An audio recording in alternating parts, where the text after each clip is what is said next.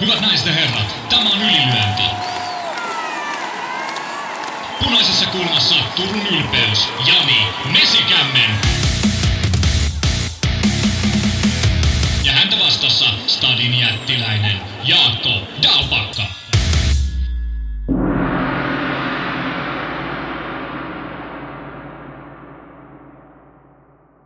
Tervetuloa kuuntelemaan Ylilyönti-podcastia. Se on viikon toinen jakso, tarkoittaa sitä katse kääntyy eteenpäin ja kamppailumaailman agendalla on sen tyyppistä asiaa, että kuka on kaikkein kovin karju, kuka on planeetan pahin äijä. Se saattaa olla minä tai se saattaa olla Jaakko Dalpakka siellä Helsingissä. Mitäs Jaakko, miltä se tuntuu tälleen viikonlopualla, että ootko kova karju?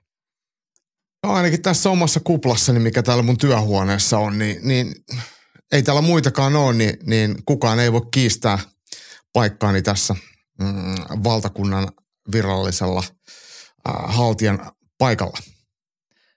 Se on aika kova kuitenkin, niin kuin baddest man on the room. Hmm. Voisi semmoisen niin ottelujulisteen teettää itselleen. Joo. Tähän toimii. Siis kun nykyään aina puhutaan tämmöistä, että tarvii niin kuin vähän itseään pumpata ja sanoa peiliin semmoisia niin rakentavia ja vahvistavia asioita. Niin mehän voi, että tälleen tämä toimiikin. Jep. Joo, mutta hei, isoista ja kovista karjuista puheen ollen. Otetaan tähän kamppailun maailman uutisia alkuun. Tuorehko tieto kertoo sitä, että kun tässä parin kolmen viikon päästä UFC 295, niin siellähän piti olla pääotteluna raskaan sarjan tittelimatsi John Jones vastaa Stipe Miocic. No nyt on sitten homman nimi on se, että John Jones loukkaantui, rintalihassa revennyt, revähtänyt jotain, ei aie kunnossa. Ja Stipe Miocic oli jäänyt siinä samalla pois. Tota, mä oon kuitenkin sitä mieltä, että saatiin parempaa tilalle. Väliaikainen lelu mestaruusvyö jaossa Tom Aspinall vasta Sergei Pavlovic. Todella kova matsi raskaan sarjan tulevaisuuden kannalta. Mä oon sunkaan täysin samaa mieltä ja tämä mä todellakin haluan nähdä. Tämä on urheilullisesti paljon mielenkiintoisempia, niin kuin sanoitin, raskansarjan tulevaisuuden kannalta varsinkin. Molemmat on nousevia, mutta silti on paikkansa vakiinnuttu nykyaikaisia raskassarjalaisia, tehnyt hurjaa jälkeen. Stipe on ollut pitkään tauolla ja alla brutaali tappio Ganuulle ja Jonesilla pitkä tauko alla, kunnes otti sitten hyppäyksen raskaaseen sarjaan ja siellä Sirgania vastaan helppo voitto, niin tämä ei mitenkään nostattanut tämän ottelun arvoa. Ja varsinkin kun se, että molemmat on todennäköisesti olisi lähtenyt tämän ottelun jälkeen eläkkeelle, niin, niin, niin se, ne panokset mun mielestä oli pienet. Ja itse asiassa tuossa nauhoituksen aattona niin kattelin UFC Roster Watchia, joka, joka pitää kirjaa UFC-ottelijoista, niin heidän tie, tiedoissaan oli myös tämä Stipe Miocic poistettu rosterista. Et tiedä sitten, onko sopimus loppunut vai mikä kuvio, mutta kun Stipe kieltäytyi ottelusta Pavlovicia vastaan, niin tämä voi olla sitten, että UFC on ollut sitä mieltä, että fuck it, että et, et takas voit jäädä sinne paloasemalle pelastamaan niin. ihmishenkiä. Vähän surkea pihinä loppu hienolle uralle, jos näin on, mutta tota, inhimillisesti kovin ymmärrettävää, jos emme Stipe Miocicia enää näe. Tota. Ja kyllä mä senkin ymmärrän, että ei välttämättä sit kiinnostanut mikään muu kuin toi kaikkein isoin mittari ja niin jähyväisten jättäminen sillä niin. kantilta. Mutta ehkä sitten parempi näin, että jos se ei muuten maistu, niin sitten kannattaa tehdä muita asioita. Mutta hienointahan tässä on se, että tässä on kuitenkin oltu Tom Aspinaali hypejunassa jonkun aikaa, eikä sylilöintiperheessä joku ole povannut jo Aspinaalista mestariakin. Niin ja hyvin nopeastikin, että oliko se peräti tämän vuoden aikana. Että tästä, tästä on viimeiset pari vuotta tai puolitoista vuotta käyty keskustelua, että Aspinallin nousu on vakuuttanut ylilyöntiperheen ja nyt tässä saattaa joku, joku meikäläisistä niin nostaa kättään ylös, että mähän sanoin. Joo, kuka se sitten onko, koska mä veikkaan, että se oli lappalaisen Henkka. Ei nyt muistu mieleenkään muistinpanoja taulukointiin näistä asioista, mutta tota, saa ottaa niminsä tämän nyt sitten kuka onkaan. Mutta muutaman viikon päästä se selvii, että onko jonkinlaista vyötä Aspinaalin tompalla. Vaikka me ei ennakoida matsia sen enempää, niin yksi asia mun, mun mielestä pitää vielä sanoa, että Madison Square Garden, joka New Yorkissa toimii 11. marraskuuta tuon UFC, mikä se nyt on 5 vai 2, niin 295 on tapahtuman numero, niin ää, tapahtumapaikka, niin sinnehän UFC on tehnyt oman lipunmyyntiennätyksensä nimenomaan Stipe Jones ää, tarjonnalla ja liput on ollut aivan saatanan kalliita. Mutta sitä otteluhan ei tule tapahtumaan, niin voi olla, että jo, joistain tuntuu, että heitä on kusetettu. niin. No, mutta he näkevät tulevaisuuden. Tästä tulee semmoinen käytön asia meille kuin muutaman viikon varoitusajalta. Mutta onko tämä sama, noi... olisiko tämä sama, kun sä olisit mennyt katsoa metallikaa ja sitten siellä olisikin kotiteollisuus? No eikö ne ole melkein saman tason bändit sitten kuitenkin? Niin kotiteollisuus on kuitenkin tulevaisuuden nimi. niin. Joo, mielenkiintoinen verran. Niin, mutta mulla tuli tämmöinen käytännön asia mieleen nyt vielä, että kun tuossa Jenkkitähdet vaihdetaan pari viikon varoituessa, tämä britti ja venäläinen, niin toivottavasti näillä olisi myös viisumiasiat ja työluvat kunnossa. Ihan hyvä on pointti. Jenkeissä käydä jo, mutta et ei olisi niin kuin näinä maailman aikoina ihmeessä tulee vielä jotain komplikaatiot sen suhteen, jota emme tietenkään toivo. Mutta hei, on vieläkin kovempia karjuja tiskissä uutispöydällä. Ja kun minä tai sinä. Tällaista niin, tai Stipe Miocic tai John Jones. Nimittäin tuossa on sellaista uutisen tynkää, että Jake Paul on hyväksynyt ottelutarjouksi tai niin kuin idean. Hän aikoo otella uudestaan Nate Diazia vastaan lajina vapaa-ottelu. Hanno Sijimi linjaa, että moderni klassikko toteutuessaan katson ja ei voi olla paskaa. No, siitä saatamme olla eri mieltä tai samaa mieltä, mutta mitä sanot, paljonko innostaa Jake Paul vastaan Nate Diaz vaparimatsi? Ei sen urheilullinen arvo ei kyllä ole hä- häppöinen. Jake Paul ei ole vapaa vielä ollenkaan ja Nate Diaz jonkin verran kuitenkin on. Tuffi voittajana ja, ja mies, joka on myös päihittänyt Conor McGregorin, niin kyllähän vähän vapautellakin osaa, vaikka pilvessä varmaan vaikka, on. Vaikka, vaikka et arvostakaan häntä, mutta niin. heti se jatkokysymys, että jos se ei ole urheilullista arvoa, niin sisältyykö tuohon joku semmoinen sivulause, että sun mielestä tällä on jotain muuta arvoa, täällä saattaisi olla? Sä luet mua kuin avointa kirjaa, niin, niin kyllähän tällä on mun mielestä ar- arvoa. Eh, ja se arvo on oikeastaan se, että mitä Jake Paul on tehnyt nyrkkeilyn puolella jo esimerkiksi Amanda Serranolle, joka, josta tehtiin hetkessä, kun Jake Paul hyökkäsi hänen managerikseen, niin, niin miljonääriä nyt tänä viikonloppuna Serrano ottelee aidosti ja virallisesti ja tyylikkäästi 12-3 minuutin erää puolusta, puolusteessaan mestaruusvöytään. Eli tämä kaikki on ollut Jake Paulin myötävaikuttamaan. Niin jos Jake Paulin puheet vapauttelussa vaikka ottelijoiden yhdist, yhdistyksistä tai eduista tai oikeanmukaisesta kohtelusta saisi vähän tuulta purjeisiin, kun mies hyppää sinne häkkiin, niin siitähän voi hyö, hyötyä yllättävän moni muukin. Niin. No nämä on aina, tästä voidaan tänään jatkossakin keskustella näistä sivuosumahyödyistä. Mä lisään tähän tota, vielä niin sen, toi, on, niinku, toi on se viihdeyksikkö, mitä meille kaupataan. Joo. Mut niin tiedätkö, henkilökohtaisesti meille... mun arvo, arvokkuus on vähissä. Äh, Mutta yksi asia, mikä varmasti tulee myös, se, että missä, missä sävyssä se tulee, mutta tulee varmasti, että Dana White kyllä painaa ää, sellaista rapaa Jake Paulin niskaan ennen – ja tappion jälkeen ja kaiken muunkin jälkeen, että siinä varmaan sanaillaan puoli jos toisin, niin sitä saippua operaa on ihan kiva seuraa vierestä. Ei, ei, ei, ei ole Jaakko. Ihan siis eikö se ole just se, mitä sä haluat katsoa? Älykkä, älykkäät siis- miehet. Ja siis mä oon tallentanut näitä videoita, mä katselen näitä VHS-nauhalta aina iltaisin kolmen tunnin pätkinä. Mm.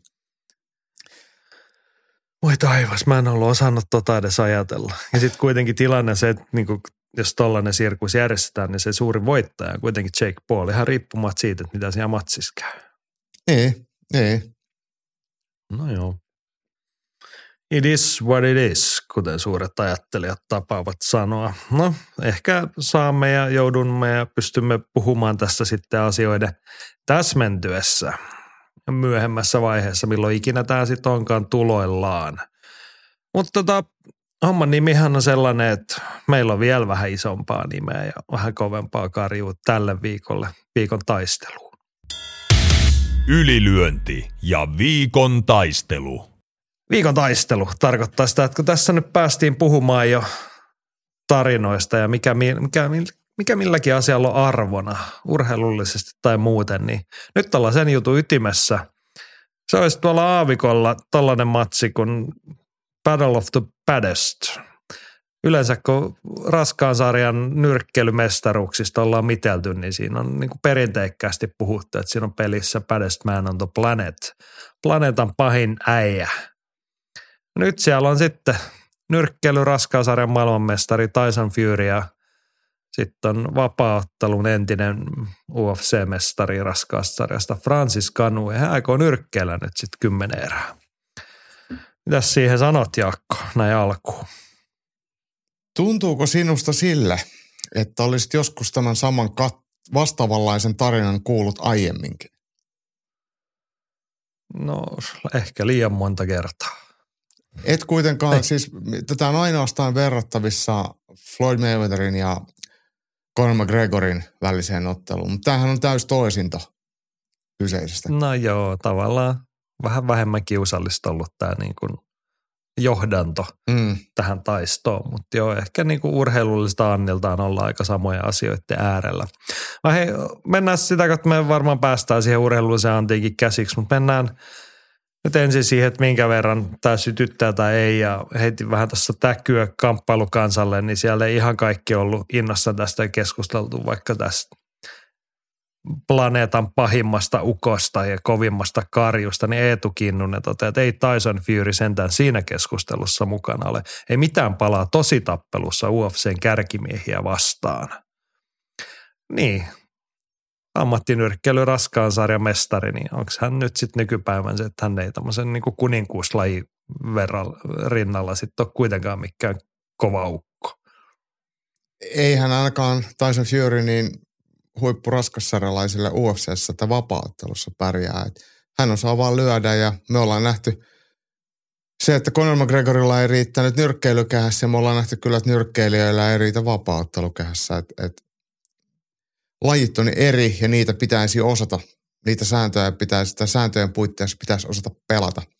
Ja jos, jos pelkällä, pelkällä hurjuudella voittaa, niin se ei ihan maailman huipulla yleensä toimi. Niin. Joo, vapaaottelun syntysanojahan on sillä ajatuksella lausuttu, että selvitetään, että kuka on oikeasti kovin karju ja tuotu sinne sitten nyrkkeilijää yhdellä hanskalla ja judoukkoa ja sumokaa ja rassijujutsu äijää ja sellaista tällaista. Mutta onko se nyt sitten niin, että se mun, niinku planeetan kovin lisää, ukko löytyy vaparikehistä? Kun, kun sä sanoit, että, että, että kuka on kovin äijä, niin mun mielestä kuitenkin UFC-lähtökohta ei ollut niinkään, että kuka on kovin äijä, vaikka kyllähän se sitten henki löytyy Royce Graceen. Mutta kyllä se UFCn alku, alkuperäinen ajatus oli vielä enemmän, että mikä on kovin laji. No Et, joo, totta. Hyvä täsmennys. Niin, mutta siis ollaanko me nyt sitä mieltä, että niinku ei Tyson Fury ole oikeasti mitään, että jos ruvetaan niinku oikeasti katsomaan? Jos oikeasti ruvetaan tappelemaan, niin voi olla, mutta vapaattelussa ei niinkään. Et. Niin. Mutta kyllä me nyt sitten, jos me lähdet, niin hyväksytään tämä kulttuurihistoriallinen perintö, että mistä tämä on niin kuin tullut ja keksitty tämä tämmöinen terminologia, niin se on ammattinyrkkelyn parissa, niin kyllähän Tyson Fury siellä kukkulan kunkkua, vaikka hänellä nyt ole yksi niistä mestaruusveista useista, mm. mitä maailmalla kiertää. Kyllä. Ja onhan hän nyt, on hän aika kova karjo sillä hän, saralla.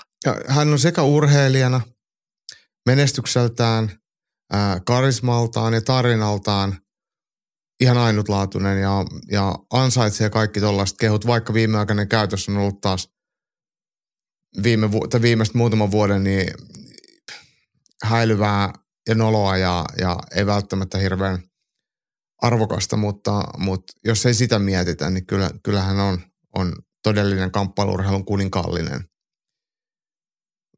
Hei, saanko mä kysyä sulta Jani tämmöisen ajatuksen? että et, Saat, et, totta kai. Mulla on tässä Dazownin äh, nettisivut auki ja tuossa on kaksi kruunupäistä äijää, kattelee toisia, toinen Fury ja toinen Ganu, mutta mille susta tuntuisi toisen Furynä se, että sä oot voittanut kaiken nyrkke, ammattinyrkkeilyssä ja ää, oot kiistaton mestari siinä mielessä, että et, et, vaikka kaikkia vöitä ei olekaan, niin kukaan ei epäile sun, sun kykyjä, niin sua vastaan laitetaan ottelija, joka ei ole koskaan nyrkkeily. ja sitten sitä myydään. Et minkälainen se aset, miten, minkälainen se on se Furyn tulokulma tähän, että et tuossa vastassa on äh, kamerunilainen hiekkaa kaivannut, äh, lähes orjan työtä tehnyt mies, joka on muuttunut ammattivapaatteleksi, tehnyt siinä hienon uran ja nyt, nyt se hyppää nyrkkeilykehään ja suoraan syvimpään mahdolliseen päätyyn. Niin millä se tuntuu Tyson Furystä? Se saattaa nyt kuulostaa joltain Rocky-elokuvaa uudelleen filmatisoinnilta, että tässä olisi niin jotain kovinkin uljesta, mutta tota, kai Tyson Fury on sen verran kokenut ja kaikesta häilyvyydessään niin kuin sen verran älliä päässä vielä, että hän ymmärtää, mistä tässä on kyse ja hän ymmärtää ne riittävän monet nollat siellä tilinauhan viimeisellä rivillä. Paljonko tästä tulee, tulee rahaa? Mm. Eikä hänen tästä, mä luulen, että hän on sen tyyppinen mestaru, mestarimies, että hänen itsetuntonsa kestää sen, että joku nostetaan siihen mukamassa hänen rinnalleen, jotta sillä saadaan myytyä ja tehtyä hänelle jokunen miljoona lisää rahaa. Vai? Niin, no kyllä mä, us, mä, siis mä uskon ton kaiken. Mä ehkä mietin sitä, että minkälainen motivaatio on harjoitella ja minkälainen, mm, että oot sä ihan sitä mieltä, että mä syön ton elävältä ton no, se, se on siis, karjun. Jos vai? me nyt sivutaan sitä urheilullista antia tässä näin, niin toi on ehkä se suurin kysymys. Mm.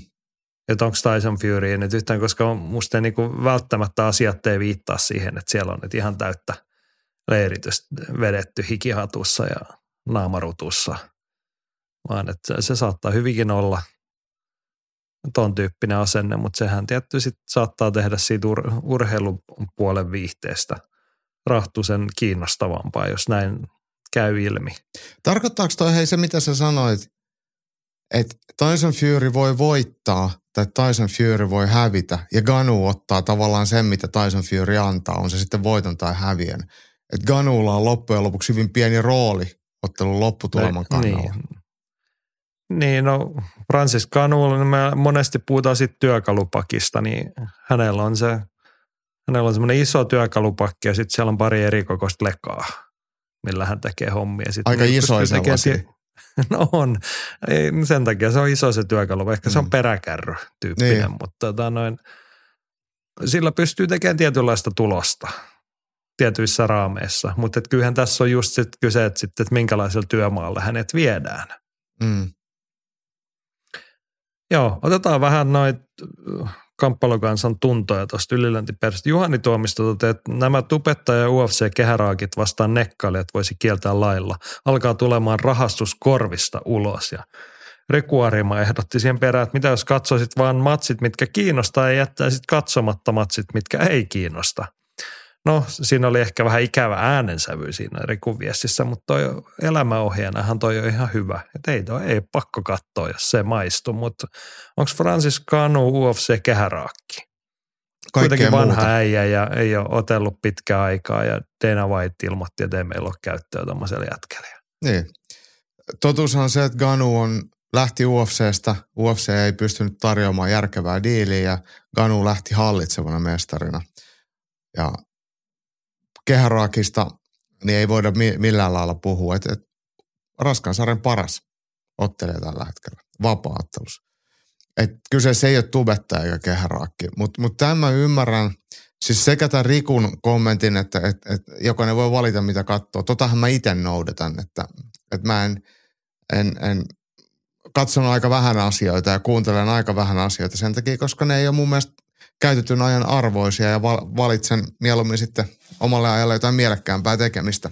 Mut, mutta tota, se, missä me sitten taas Tuomista Juhanin kanssa on samaa mieltä, että kun ammattinyrkkeilijä nyrkkeilee ehkä sen kaksi matsia vuodessa, niin jos toinen niistä matseista on tämmöistä showta, millä ei mitään sen niin nyrkkeilyn kanssa tekemistä et, ja vöiden kanssa mitään tekemistä, niin, niin, niin, niin, niin, niin siinä niin kuin huk- sitä nyrkkeilyä nähdään silloin vähemmän.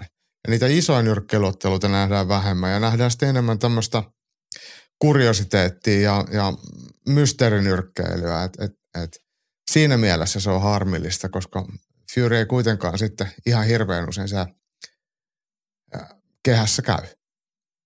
Niin. Tämä on ainakin mulla se harmitus, kun mä tykkään siitä oikeasta urheilusta. Mm. Tykkään myös tarinoista ja tykkään viihteestä, mutta et, et jos mä kaipaan viihdettä, niin kyllä mä keksin jotain muutakin kuin Jake Paulin tai Tyson Fury hassuttelemassa, niin kuin mukaan nyrkkeilemässä. Mutta voihan se olla, että Tyson Fury on suhtautuu tähän, kun MM-otteluun konsanaania on vetänyt ihan täysillä ja sitten hän pistää parasta tiskiä ja me voidaan sitten tota, vaan nostaa hattua ja ihailla jälkikäteen, että no, olihan se kova. Korhosen Mika povaa, että Fury voittaa helposti. Toivottavasti ei koomaan sentään lyö, kun Ganu ottaa kopin. Ja Rantasen Petri arvioi, että Kanu on somessa pyörivien trendvideoiden perusteella saman aikaan hidas, kankea ja teknisesti taitamaton nyrkkeilijä. Tämähän luonnollisesti antaa oivat lähtökohdat ottelun yhtä kaikkien aikojen nopeinta, teknistaidollisesti parasta ja sulavimmin liikkuvaa raskassairalaista vastaan. Satuitko näkemään tuossa, eilen nyt eletään torstailta, niin keskiviikkona heillä oli siellä Saudi-Arabiassa open workoutit ja tästä oli ainakin Ariel Helvaani oli tehnyt someen tai hänen tiiminsä, teen leikannut semmoisen, missä näkyy niin kuin molempien kehäläpsyttelyä niin kuin samassa kuvassa rinnakkain tai päällekkäin pistetty, niin siinä oli pikkasen karu se ristiriita, kun Francis Canu tallusteli ja löi sitä semmoista hiukan jäykän olosta voimalyöntiä ja sitten kaksimetrinen Tyson Fury tanssahteli ja naputteli niillä poikkeuksellisen nopealla käsillä ja terävillä jaloillaan, niin jotenkin siitä, että noin kaksi yhdistää, niin tuli sellainen olo, että ei välttämättä tule mitään nättiä. Mä yritin etsiä ennen kuin aloitettiin tuossa nauhoittaa sitä videoa, mutta mä en vielä sitä löytänyt, sen verran tuli kiire. Mutta kyllä mä tiedän, mille Tyson Fury näyttää ja kyllä mä tiedän, mille Francis Ganukin näyttää. Ja olen tässä tämän ottelun alla nähnyt paljonkin näitä, tai oikeastaan sen kaiken, mitä someen on työnnetty harjoittelusta. Ja ei Ganusta mitään nyrkkeilijää saa, taitonyrkkeilijää saa. Hän ei, ollut, hän ei, ei ole taitovapaaottelijakaan. Että hänen aseensa on ihan erilaiset kuin vaikka Tyson Furyllä. Että Ganulla on hevosvoimia enemmän kuin panssarivaunussa – ja tosiaan sitten siinä on semmoinen pitkä piippu, mikä osoittaa johonkin suuntaan ja sieltä tulee aika iso kuti harvakselta ja Fury on sitten kuitenkin enemmän ehkä sitten jonkinasteinen tämmöinen, ei ehkä sniperi, mutta, mutta kuitenkin jotain sit ihan toiseen suuntaan, että pystyy, pystyy ampumaan useammin ja, ja tarkemmin ja erilaisista kulmista ja asennoista. Niin en mä tiedä, tarviiko Ganun edes yrittää tai tulisiko hänen edes yrittää olla nyrkkeilijä – ja pelata sitä peliä, missä Fury on maailman paras? Vai tulisiko Ganuun tehdä jotain ihan muuta? Toki nyrkkeilyn sääntöjen puitteissa, mutta käyttää sitä, mitä hän osaa ja mihin Tyson Fury ei ehkä ole niin paljon tottunut. Niin se on hyvä, että sä lisäsit noin säännöt tuohon, että mulla tuli heti tuossa kesken lauseen mieleen se, että josko Francis Canu nyt ensin hakee yksi kaatosi erää ja ottaa vähän ilmat pellolle äijästä tai jotain muuta. Että ja potku munille. Sano, niin, no jotain tämmöistä. Sano, oho, sori, mä unohdin. Mm. Joo, tai joku hakeutuu klintsiin ja joku pienen polven pistää siinä tai jotain muuta. Mutta toi on oikeasti semmoinen tilanne, missä, missä Tyson Fury voi joutua hetkellisesti ainakin tilanteeseen, mihin ei ole tottunut, kun ollaan lähiottelussa, että jos Ganu painii, ihan siis nyrkkeilyn sääntöjen puitteissa. Ganuhan nyt ei ole mikään taitava painija, mutta harva ammattinyrkkeilijä saa painia ollenkaan. Niin Ganu pystyy varmasti vähän hämmentämään ja häiritsemään Furyn tekemistä, mutta mut en mä tiedä sitten, onko sen ottelun lopputuleman kannalta sillä niin iso merkitystä, että samalla Ganu sitten kuluttaa omaa energiaansa ja käyttää aseitaan sitomiseen, mutta, mutta se on ehkä semmoinen, missä Ganu voi olla voimiltaan kokemukseltaan ja paremmalta osaamiselta Furya edellä. Niin, mulla tuli mieleen, että jos siis kun perusasetelmahan se, että toinen osaa liikkuu ja nyrkkeillä ja pitää etäisyyttä, niin se huonommillaan taas sitä, että Fran, Tyson Fury juoksee ympyrää tai liikkuu ympyrää, poimii osumia. Ja sitten se Francis Kanun saumaa siinä, että hän pääsisi kerran johonkin lähelle, paukauttaa sen pommin. Mm-hmm. Ja sitten niin kun se tylsä versio tästä on se, että jos näyttää siltä, että Francis Canu on pääsemässä lähietäisyydelle, niin kokenut nyrkkele tietenkin sitoo siinä kohtaa. Kyllä. vaan? Kyllä. Mutta jos Tyson Fury lähtee vaan sitomaan, ottaa sen lyönnin pois, niin Francis Canun kannattaisi joka kerta siitä sitten joku yläkroppa heitto vääntää. Pistää ja sinne selälleen keräämään itse sieltä mm. ylös. Niin. Ihan sille melkein nyrkkeilysääntöjen puitteissa.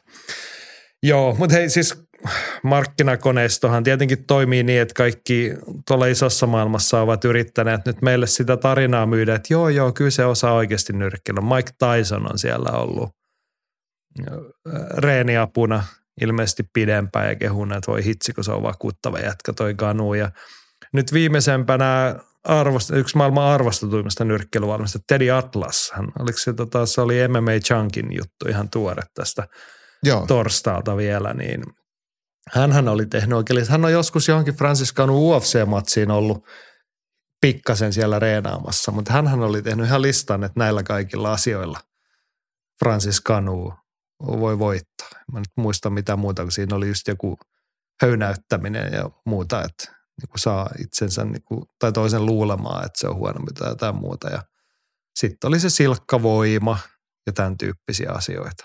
Niin. Steady Atlas on aika hyvä anal- analyytikko ja, silleen, äh, eihän hänkään kuitenkaan silleen sano, että et, et taku varmasti Ganu voittaa, mutta mun mielestä on ihan oikein ajatella, että millä hän voisi voittaa, jos voittaisi. Niin, joo. Mutta mitä Jaakko Dalpakka, säkin aika hyvä analysoimaan, niin ostatko tämän hyppeen tai tämän asetelman vai ollaanko me nyt, ollaanko me kyynisen rehellisiä sen suhteen, että viimeksi kun tällaista koitettiin, niin kuin mainitsit, Floyd, Floyd Mayweather vastaan Conor McGregor, niin sehän oli sen tyyppistä, että siinä leikittiin vähän aikaa niin kuin olevinaan. Se Conor kesti niin kauan, kun Floyd antoi kestää. Niin, ja sitten kun hän alkoi nyrkkelemään, niin se loppui aika nopeasti. Ja jos päätti tyrmäykseen, Floyd ei kuitenkaan ole mikään varsinainen tyrmääjä. Et, et niin, et, mutta sitten kun hän alkoi oikeasti nyrkkeilemään, niin hän tyrmäsi Conor McGregorin mm. tai löi sen poikki sen matsin. Niin. Niin Tyson Furylla on ihan samat eväät olla niin kuin teknisesti ja liikunnallisesti ihan eri planeetalla pitäisi olla tässä matsissa. Ja sitten me voidaan, voidaan lisää siihen vielä se, että Tyson Fury toisin kuin Floyd Mayweather, niin on vielä isompi. Mm. Et, et, et, Tämä on niinku tosi vaikea, jos yrittää ihan ilman tunteita asioita katsoa, niin mietti, että miksi tämä päättyisi jotenkin toisin kuin, kuin Maymac-ottelu. niin. Toki kyseessä on sitten raskas sarja, mikä tekee sitten ihan pikkasen arvaamattomampaa, eikö vaan se on tilastollisesti näin? Halutaan no kyllä, kyllä. Se on se kuuluisa, kuuluisa puncher's chance. Ja sitten tähän tarinaahan nyt kuuluu se, että – että joo joo, se Francis Kanu, sehän lyö ihan älyttömän kovaa. Ja lyö aivan joo, en mä sitä kiistä. Että jos hän pääsee lyömään Tyson Furya, niin sattuuhan se ja tekeehän se paha jälkeen. Voi sille voittaa. Mutta jos se tarina rakennetaan tuon varaan, niin pitäisikö meidän kuitenkin pitää mielessä se, että vähän yli kaksimetrinen raskaasarjan maailmanmestari Tyson Fury, niin vaikka hän on mikään Deontay Wilder-pommittaja – niin kyllä mä luulen, että kun se osuu, niin se lyö aika perkeleen kovaa sekin. Tämä klassinen sanonta, että se, että kuinka kovaa sä lyöt ohi, niin ei merkkaa mitään. Ja sitten, että jos sä lyöt osumaan vähän hiljempaa, niin se merkkaa aika paljon. Että et, et, et, osumat siinä, mielessä ratkaisee. Mutta nämä on kaikki jotenkin mun mielestä niin itsestäänselvyyksiä. Ja sitten kuitenkin, kun mä oon aika utelias, ja mua silleen kiinnostaa tämä. Ja, ja mun on pakko kertoa, että, että miksi mua tämä kiinnostaa. Toki tämä koko markkinointihässäkkä on mielenkiintoinen ja se, että Ganu saa mielettömän tilin, se on, mä olen iloinen hänen puolestaan. Se on hyvä näpäytys UFClle ja heidän vallalleen, mutta se, että se urheilullinen anti, niin missä se mun kiinnostus siinä on se, että, että millä lailla Francis Ganu, hänen valmentajansa – mikäs tämä nyt on, Black, Black Cobra, Dewey Cooper ja siellä on varmaan Mike Tyson kulmassa ja näin. Mike Tyson ei kuitenkaan mikään valmentaja, että mä en tiedä mitä semmoisella tekee, se on PR-henkilö, mutta anyway, niin, että minkälaisella strategialla ne lähtee tätä, tätä matsia oikeasti voittamaan. Että aikooko ne oikeasti ha- hakea voittoa. Ja kyllä ne varmasti on kaikki sen verran älykkäitä tai, tai ainakin realisteja, että yhden suhteessa yhteen pistennyrkkeilyllä niin hopeeta on vain jaossa. Ni, niin jos lähtökohta on se, että oletusarvo on Ganulle tappio, niin eikö sen kannattaisi käyttää nyt sitten kaikkensa ja tehdä kaikki hurjaakin hurjammat hyökkäykset heti alkuun ja ihan oikeasti lähteä röyhkeästi haastamaan, on se kuinka ruman näköistä tahansa, mutta pistää kaikki siihen ottelun alkuun vai, vai lyödään kroppaa vai, vai lyödäänkö kovin ykkösiä tai tönitäänkö vai, vai rikotaanko vai, vai, vai mitä se on? Niin tämä kysymys on se, miksi mä oon lauantaina tämän kattoo. No ei me tätä pyöritellä nyt sen pidempään. Nyt sä joudut sitten innostuksessa vallassa kertoa, mitä se oikeasti tarjoaa se ottelu sitten. No se tarjoaa just tuon kysymyksen, että mitä jos? Mitä jos se Ganu Nyt sun osuu? täytyy jättää mitä jos ja. pois, vaan nyt sun täytyy esittää skenaario, miten Ää, se menee. No tämä menee samalla lailla kuin toi, toi tota, Maymac. Siellä tapahtuu just se, mitä Fury antaa tapahtua. Eli ei siinä oikeasti sitten ole mitään mielenkiintoista. No, no on siellä edelleen se mitä jos, mutta jos mä sanon yhdeksän kertaa kymmenestä menee niin, ja sitten yhden kerran kymmenestä, niin se Ganun äh, Toorin vasara osuu kohilleen. Sen mä haluaisin nähdä. Ja mä toivoisin, että se nähtäisi ihan vaan silleen, että saataisiin vähän, vähän lisää tarinaa kerrottavaksi. Mut, niin, yhdeksän kertaa kymmenestä toivottaa, siis se on se kuuluisa puncher's chance. Niin. Se on tilastollisesti 10 prosentin luokkaa. Francis Canu on vapauttelijana kova lyömään, kova tyrmäämään. Onko hänen puncher's chance ammattinyrkkeilyn maailmanmestaria vastaan samaa luokkaa? Vai pienempi vai isompi vai mitä se on? En ole tilastotieteilijä, mutta totuus on se, että Ganu ei taida nyrkkeilyn saloja. Ja se voi olla jopa joissain mielessä hyvä – että hän ei tee asioita niin kuin kaikki muut nyrkkeilijät. Että hän voi tehdä niin sanotusti väärin, väärällä rytmillä, väärään aikaan, valita eri lyönnin, mitä niin sanotusti oikein nyrkkeilijä valitsisi. Että et se voi olla poikkeuksellista, yllättävää sen takia, koska se on aloitteellista. Niinhän monesti käy, jos meet vaikka kamppailusalille ja oot itse ko- kokeneempi ja sulle tulee joku aloittelija vastaan sparriharjoituksessa, niin – niin se voi osua sun sen takia, kun se tekee jotain aivan pölvästi. Mutta sen takia se osuu, koska ei, ei ketään osaava tee sitä. Ni, niin tämä tää on ehkä semmoinen, mikä voi yllättää Furyn. Että siellä tapahtuu jotain tosi erilaista, mitä äh, vastustajat, joiden kanssa Tyson Fury on tottunut näistä raskansarjan mestaruuksista ottelemaan. Niin. No, montaksi e-, erää mennään ja miten päättyy? Mm. Tämä onkin vaikea, kun mä haluaisin, niin kuin mä sanoin, mä haluaisin, että Ganu tyrmää Furyn ja, ja lässytys saa siitä uudet kierrokset. Mutta kyllä me mennään viiden erän tuolle puolelle ja sitten Tyson Fury voittaa. Ja todennäköisesti tuomari tulee väliin jollain TKOlla ennen kuin mennään sitten kymmenen erää.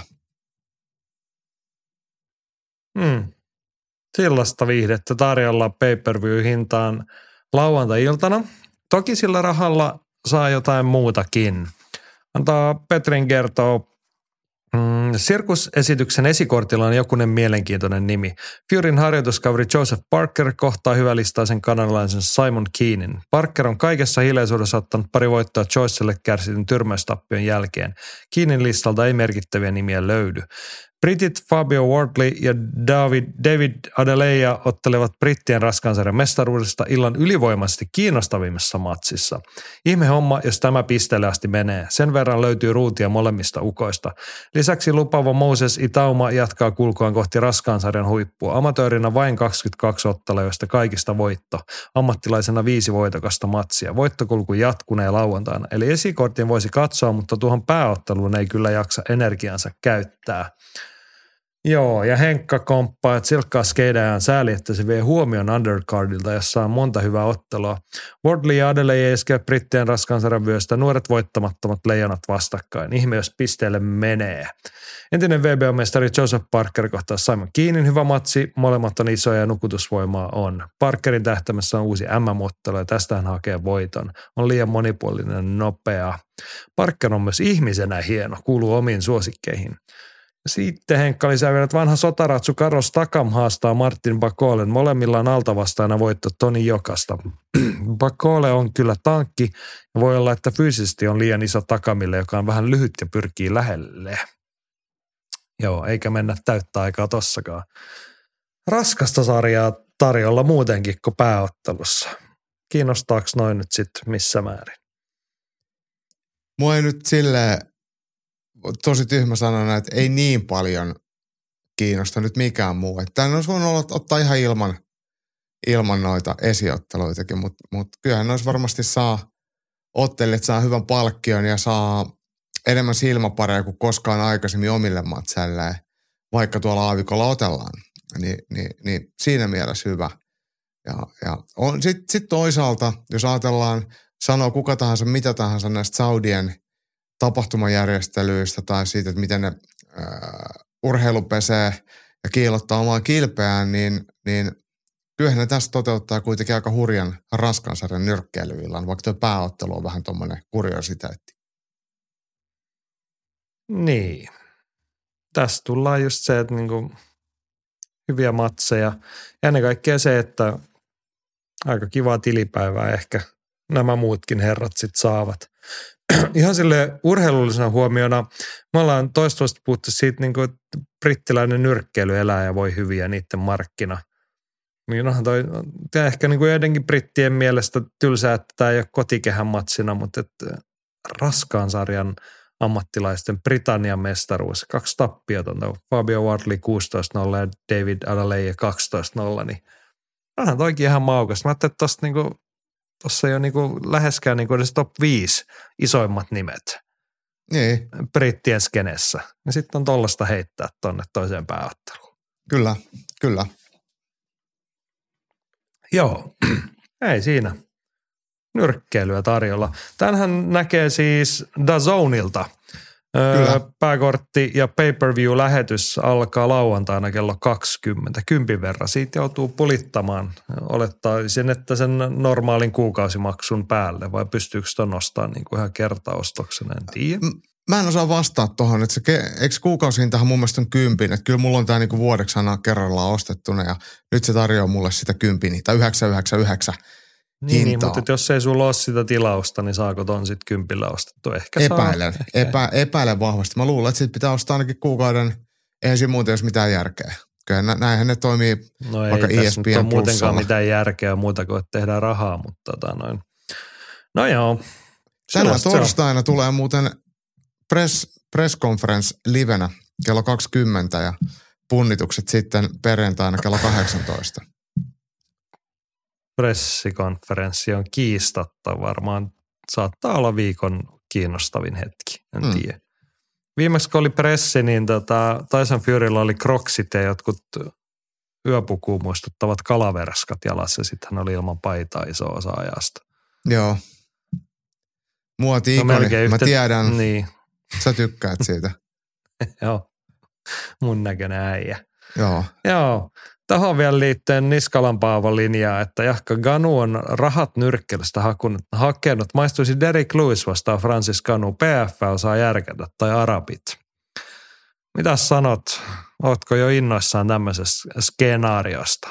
Tämä mun piti sanoa itse asiassa itsekin, mutta kun se tuli täältä kommenteista, niin se on tärkeää, että, että tämä nyrkkeily ja sitä kautta Ganulle saadaan se tili että nythän voi keskittyä sitten vapaa-ottelemiseen ja päästään, päästään sitten niin sanotusti siihen, mikä meitä kaikki oikeasti kiinnostaa. Ja sehän on tietenkin ottelu Derek Lewisia mm-hmm. vastaan. Mm-hmm. Se on yksi ikimuistoisempia hetkiä ainakin mun UFC-seuraajan urallani. Joo. Jotenkin Mut, tulee semmoinen pieni puistatus pelkästä ajatuksesta, että millainen se, la- se on niin uskomaton, miten huono matsi se oli niillä e- eväillä, näillä ottelijoilla, mutta tota, en mä tiedä tarvitaanko sitä uusintaa. Aina voi, tätä aina odotellessa voi, eh, niin. voidaan niinku iloita siitä, että Derek Lewishan on kehissä ensi viikolla sitten toisessa matsissa UFCn puolella. Että katsellaan, miten siinä käy. Joo, toi siis lauantailtaan kasilta. Kamppailuviikon loppuun mahtuu muutenkin. otetaan tärppihenkisesti. Sano sinä ensin. Mm. Uh, mä tiedän, että mulla on tuolla tuo Invicta-matsi tärppinä, mutta kyllä mun mielestä oikeasti kaikista isoin tärppi on nyrkkeilyn puolella. Ja se ei ole toi Fury Ganu, vaan se on tosiaan Ahmed Serranon uh, tittelin puolustus. Ja tämähän näkyy Dazonilta sitten perjantai-lauantain välisenä yönä. Ja hienosti tässä julisteessa ja bannerissa niin on poistettu, tai women's päälle vedetty rasti, koska otellaan 12-3 minuutin erää. Ja tämä on mun mielestä huikeeta. Serrano kiistaton ää, höyhensarjan maailmanmestari kohtaa Daniel Ramosin ja täällähän nyt sitten on kortilla muutakin, mutta toki toi naisten ottelu, vaikka se naisten siitä julisteesta on poistettu, niin tämä on kyllä se, mikä mua kiinnostaa kaikista eniten. Okei, okay, si- perjantai lauantai välisenä yönä siis. Mistä? Zone, onko kelloaikaa? On. Ootas, kun mä vielä kerron sen sulle ihan, ihan sekunti. Punnitus tulee, äh, tulee tota, tänään torstai, torstaina kello 23. Eli torstai perjantai välinen yö ja sitten itse ottelu, pääkortti, ah, anteeksi, prelit alkaa lauantaina 01 ja pääkortti lauantaina 03. Eli perjantai lauantai välinen yö, kun 01 laittaa Dezonin auki, niin sieltä se löytyy. No niin, mutta hei, mainitsit tuossa jo Invicta FC. Siellä olisi Invicta 54 taisi olla – järjestysnumeroja Bostonissa muistaakseni iltama, mutta sulla oli sieltä se alkuperäinen tärppi. Kerropa, mitä siellä on tarjolla. Mm, Tämä tota, Danny McCormack ottelee mestaruus. Mikä se painoluokka nyt virallisesti oli? No eikö tämä nyt sitten ole tota, tota, tota, 135? Mä nyt varmasti... Ei, kun strawweight. Korsisarja. Joo, siis 52 joo. kiloa, korsisarja. Sorry, joo, sorry. Ja, joo, koska, ko, koska McCormackhan otteli alun perin, niin ää, painoluokkaa ylempänä ää, kärpässarjassa amatöörin. Ja irlantilainen Danny McCormack, entinen, se oli Danny Neelan tai joku tällainen. Se on, on sukunimi on vaihtunut tässä jossain kohtaa, niin hän kohtaa puolansa Karolina Wojcickin ja Wojcickinkin matseja me ollaan tarvittu jostain KSVstä tsiigaa ja Danny McCormack on, on itsellekin tietenkin tuttu sitä kautta, että olin kulmassa, kun hän otteli Janne Tösterbergia vastaan jossain EMissä tai MMissä tai jossain ja oli aika tiukka matsi ja kolmakilla tuli päähän aika iso vekki ja me oltiin aika varmoja, että se tuli meille, mutta, mutta se meni sitten John Cavanaughle. Mutta näin, näin se välillä menee. Mutta mut hyvää uraa on tehnyt irantilainen sitten sen jälkeen ja tosiaan Invicta mestaruusottelussa Invicta Joo, toi oli 2017 MM-kisoissa toi suomalaiskohtaaminen. Sen jälkeen aika nopeasti sitten siirtymä ammattilaiseksi ja edellisessä ottelussaan hän otti Valessa Machadolta nappaston korsisarjan mestaruuden. Ja nyt on sitten vastassa tosiaan Karolina Wojcik. Täällähän on muutakin mielenkiintoista. Ennen kaikkea mielenkiintoista eurooppalaisväriä, mutta Masalla oli tällainen asto, että Perjantaina Invicta FC siellä saksalainen judomuija Julia Dorneu, ei turha urheilija, voitto Jenni Kiviojasta, useampi IMOF-mitali ja tyynytaistelumestari. Niin hän on Pillow FCn mestari, siis oikeasti sitä tyynysota-tappelua. Mm-hmm. oli oikein videonkin laittanut. Kyllä ihan tosissaan lyötiin, ne ei ollut mitään pikku koristetyynyjä.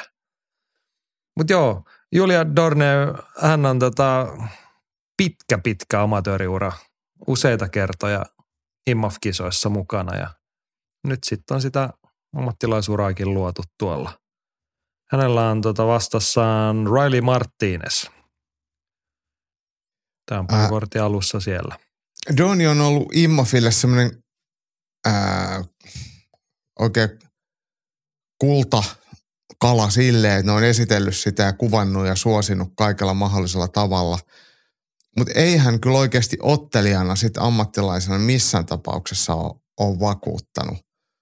Et, et edellismatsissakin 0-0 listaselta tuli eka erä tyrmäystappio. Et, et, et vaikka hänellä on voittoja suomalaisista, Jamia Chabbista, Iris Niidistä ja Annina Järvastista ja Enni Kiviojasta vielä kahteen kertaan, niin, niin tämä ei ole mitään pois suomalaiset. Itse Sanna Mertalle hän on muuten hävinnyt IMAF-kisoissa. Mä, se oli Birminghamissa, eli aika monta suomalaista ollut amatööri häkissä samaan aikaan, mutta mut, mut ei toi Doni kyllä, hän ei ole maineensa veroinen. Ja, ja hänellähän on... Niin on tai täm... ehkä niin kuin, siis amatöörikehissä silleen, että kun hän niin kuin tuli sille ymmärrä, miksi hän nostettiin esiin, kun hän on kuitenkin kokenut judoka, niin Kyllä. kyllähän ne amatöörimatseihin vähän rajoitumin säännöin kolme minuutin eri, niin se vahva judo-osaaminen, niin se ihan, se oli kova valtti siellä. Joo, Mutta sitten tullaan siihen, kun mennään ammattilaskeihin, niin se pelkkä yhden sektorin spesialiteetti ei riitä, jos joku lyö sulta naaman kipeäksi. Jep. Mutta ei, ei se nyt sitä poista, että hän on ma- maailmanmestari, kerran vai kaksi, montaks niitä on. Mutta monta IMOF-mitalia kuitenkin tilillä ja monen vuoden kisat alla, niin hän edustaa toisaalta sit sitä, sitä puolta, mitä sä aina sanot amatöörinä pitäisi paljon kisata, niin hän on kyllä sitä tehnyt. Nyt on Joo. kiva nähdä sitten vähän yli kolmekymppisenä luodaan tätä uraa, että mitä sieltä on tulossa ja tarjolla. Joo, It, hei, itsellä mulla... ei ole muuten mitään isoja odotuksia Dornin menestykselle. Et... Ei, mutta hyvin ymmärrettävää, että hän on jo niin kuin heti ammattilaisuuden alussa Invictassa tuolla. Että niin kuin mm, kyllä. Hyvä kyllä. haku heiltä. Ja varmasti niin kuin puhutaan sitten kuitenkin 60, 60 höyhensarjasta, niin siellä ei niitä kilpailuja, hän saattaa aika nopeastikin olla tuossa voitolla tai parilla sitten. Hänestä tehdään, yritetään leipoa mestaria. Mutta hei, vielä haluan nostaa yhden eurooppalaisen. Tuolla on toinenkin SPG-ottaja D. Beckley Irlannista ottaa Christina Williamsia vastaan. Beckleyhän on ihan mielenkiintoinen nimi kans. Öö, oliko hän nyt sitten Euroopan mestari vai eikö pronssimitalisti vuodelta 2018. Silloin Karoliina Hulkosta voitto niissä kisoissa ja sitten Semeissä tappio tullut, mutta tota noin, kun me ollaan monesti puhuttu siitä SPGltä, ei Irlannista tule kauheasti ottelijoita, niin naispuolelta näyttää tuleva. Tässä yksi heistä. Hän on Combate Globalissa sitten jo ura luonut ja nyt sitten Invicta debyytti perjantai-lauantai välisenä yönä. Itse asiassa mä korjaan vähän tuon lausun, että kyllä SBGltä tulee ottelijat, mutta ne ei ottele UFC eikä Cage Warriors, vaan ottelee Bellatorissa ja sitten jossain muualla.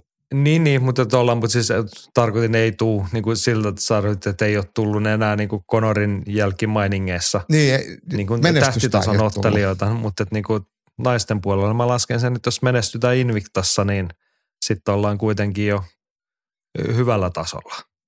To, toki, niin. toki. On tuolla muuten sitten tuon Korsisana titteliottelulla toisessa pääottelussa on prassien kohtaaminen. Ex-mestari just ketä McCormackille hävisi Valessa Machado kohtaa Kalindra Farian, joka on todella kokenut prassi, prassikonkari, niin ihan hyvä, hyvä Invicta-kortti mun mielestä. Mutta mistä sitä Invictaa nykyisin katsotaan? No sitä sehän... kuulen, niin. näkyy Viapleelta perjantai-lauantai välisenä yönä kello kolme. Aivan, aivan. Näinkin yksinkertainen keino. Et jos ei muuta, niin lauantai-aamulla sumpit, sumppia kuppiin ja pullaa suuhun ja Invicta pyörimään. Sumpit biisejä ja sitten tota, sieltä tuli samaan aikaan sitten Dazonilta vielä sitä naisten nyrkkeilyäkin. Niin, niin. Joo. Mm. Yes, hei. Sitten mennään varsinaisesti mun tärppiin, vaikka tässä nyt omia nostojani jo teinkin, niin lauantaina Roomassa Cage Warriors 162 vai mikä Joo, järjestysnumero oli. Mun, siis ei mikään niin kuin suuri Cage Warriorsilta, mutta jos muista, muistelette, jos olette katsonut viimeksi, kun Cage Warriors kävi siellä, niin aivan hullu meininki oli italialaisilla siellä. Kova tunnelma, aika värikkäitä matseja ja on tässä ainakin aineksia Ian Dean ja kumppanit hakenut. Siellä on 14 matsia, niissä on 20 italialaista. Niin tältä pohjalta, kun ollaan joskus, että olisipa siistiä, jos Cage Warriors tulisi Pohjoismaihin, niin kuin Suomi on ehkä kaukaa, että mutta tulisi edes Ruotsi tai muuhun, niin mieti, jos ne tulisi ja sitten sinne saataisiin vi- edes 15 tai niin kuin kymmenenkin pohjoismaalaista ottelee ja muutama suomalainen, niin olisi Niin. se aika tykitystä sekin. Joo, kyllä. Mutta tällaista on siis lauantaina tarjolla. Öö, sieltä tota, ihan pari niminostoa. Tuolla naisten matsissa pääkortilla Korsias Mikol de Sengni kohtaa Samantha Jean Franjoan, ranskalaisen. De Sengni ihan vaan tämmöisenä niin lohdoll, lohdullisena nostona, kun me nyt viikosta toiseen puhutaan suomalaisottelijoista ja niiden menestyksestä maailmalla. Niin mä haluaisin vaan nostaa tämän Mikol de Sengnin siitä esiin, että ei se aina mene niin kuin muuallakaan nappiin. Että hänhän on jotain reilusti yli kolmekymppinen ja hän on niin kuin NS yrittänyt kaiken. Että hänellä, hänellähän on niin kuin valtava määrä someseuraajia ja se liittyy ehkä siihen, että paljonko hänellä on vaatteita niissä kuvissa päällä ja missä hän on poseerannut. Mutta sitten hän on sen lisäksi niin kuin ihan vakavasti laittanut kaiken tiskiin tämän vapaatteluurankin suhteen. Hänhän on pitkiä pätkiä reenannut Jackson Winklejohnilla. Hän on käynyt Contender Seriesissä ja hän on käynyt kaikki maailman kioskit läpi. Ja paitsi hirveästi UFC. tatuointeja. No paljon tatuointeja. Mm. Niin kuin, ja ihan ok ottelija. Siinä mm. mitään. Mutta 10-5 listalla ja nyt ollaan tuolla sitten ja kyllä halusin vaan niin kuin kertoa, että ei, ei ne kaikki maailman, kaikki maailman muut vapaattelumaat, niin ei se sitä tulosta tauota aina niin kuin silleen. Ja sitten ehkä niin kuin kiinnostavana nimenä Sam Creasy, todellinen ö, Cage Warriors konkari. Hän on vuodesta 2016 lähtien otellut pelkästään Cage Warriorsissa. Meitä aina puhutaan siitä, että miten sieltä niinku tulee ja menee ja sitten kun ne menestyy, niin ne lähtee nopeasti sitten eteenpäin. Ja ajattelin, Sam Creasy on kohta vetänyt kahdeksan vuotta, 12-5 on Cage Warriors ma- matsien lista. Niin hän on siis entinen mestari. On entinen mestari, mutta nyt sitten ainakin nyt merkitty tonne prelimihin voi olla, että tämä ei nyt pidä paikkaansa. On vaikea kuvitella, että eihän tällä kortilla, olisi niin kuin pääkortilla tässä kattauksessa, mutta tota, Tai itse mun on pakko Voi- korjaa, hän on kaksinkertainen kärpäsarjan mestari. juu, juu, kyllä, mutta tota, niin kuin voi sanoa, että todellinen Cage Warriors legenda alkaa olla ja varmasti saa niin kuin arvostuksensa italialaisilta. Ja sitten tuommoisena puoltuttuna nimenä niin Luca Iovine, italialaiskonkari. Hän kävi viime vuonna häviämässä Tuomas Grönvallille Cageissa. Nyt ottelee Andrei Tushenkoa vasta, ukrainalainen. Samaan kehään hänen kanssaan. Tällaista on tarjolla lauantaina Fight Passilla esi- esikortti 19.45 ja tutulla aikataululla kello 23 lauantai-illalla sitten Cage Warriorsin pääkortti, siis UFC Fight Pass näyttää. Näin. Ja se oli siis, kerrataan nyt vielä Invictaa perjantai lauantai välisenä yönä 03 Viaplaylta ja Dazonilta kympin maksavalla PPVllä saatte sitten katsoa, kun Tyson Fury ja Francis Canu nyrkkeilevät. Kiinnosti tai ei, niin sellaista saatte katsoa, jos haluatte. Näin, tällainen kamppailu viikonloppu. Seuraavaksi on vielä meidän postiosiovuoro. Ylilyönti podcast. Kamppailu kansan radio. Sitten vähän uutistyyppistä asiaa. Meidän postilaatikosta löytyy kehälajien kirjeenvaihtaja Sarjola kertoo, että kloorimestari Pech Panomrung ottelee seuraavaksi japanilaisen Risen riveissä joulukuussa. Vastaan asettuu Aussie Chad Collins, joka tuskin tuottaa ylitsepääsemättömiä vaikeuksia. Tällainen organisaatioiden välinen yhteistyö on korona-ajalla sen jälkeen selvästi lisääntynyt. Tämä on hyvä asia, koska potkunyrkkillä voi otella tiivimmin kuin vaparia ja toisaalta harva promootio voi tarjota yhdelle ottelijalle kovin suurta määrää haastavia matseja vuoden aikana. Tosi hyvät pointit Andiltä. Toi on niin potkunyrkkäistä mahdollista ja ennen kaikkea kannattavaa. Kyllä. Ja sitten ehkä kertoo siitä niin kuin järkevän tasapainoisesta markkina-asetelmasta, joka siellä vallitsee. Että niin kuin, noi pystyy elämään rinnakkain ne organisaatiot, niillä on omia vahvoja alueita. Rise ei varmaan havele Euroopasta ja Glory tekee siellä täällä, mutta tuskin ne Japaniin on menossa kauhealla höökillä. Että sen voi päästää sinne ihan hyvin ja näin edelleen. Kaikki voittaa. Joo, itse matsista ei ole mitään sanottavaa. Muuta kuin, että Petspanum luultavasti voittaa näyttävästi ja se on sitten hyvä sille. Ja potkii kovaa. Sitä on kiva katsoa. Joo, joten mennään tärkeimpiin asioihin. Masa toteaa, että Francis Ganu pisti muistelemaan viisikkoa Klokkars, Halme, Hirvikangas, Saarinen ja Rantanen, eli suomalaisia, jotka ovat otelleet ammattilaisina sekä nyrkkeilyssä että vapauttelussa. Lista ei ole päivittynyt vuosiin. Ketkä haluaisitte tähän listaan lisätä? Paavo huutelee Trami Hietaniemeen, joka tarvitsisi siis saada ottelemaan näitä molempia lajeja ensin. Kurosen Mika huomautti, että Toni Valtonen puhuu jo Hamaran voittohaastattelussa, että hän haluaisi sitä ammattinyrkkeilyä vielä ottaa, niin sillä hän sitten pääsisi sinnekin listalle. Ja sitten Henkka ehdottaa, että nyt olisi hyvä aika Jaakon comebackille. Sulla olisi toi niin ammattilaisvapaattelu hoidettuna, eikö sulla ole yksi matsi Ää, kaksi. alla? Kaksi. Kaksi.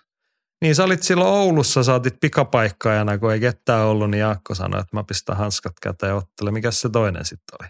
Ää, Se oli, onko se nyt sitten ollut Lohjalla vai Karkkilassa? Mä en enää sitäkään muista kumpi. Jo, jotain näitä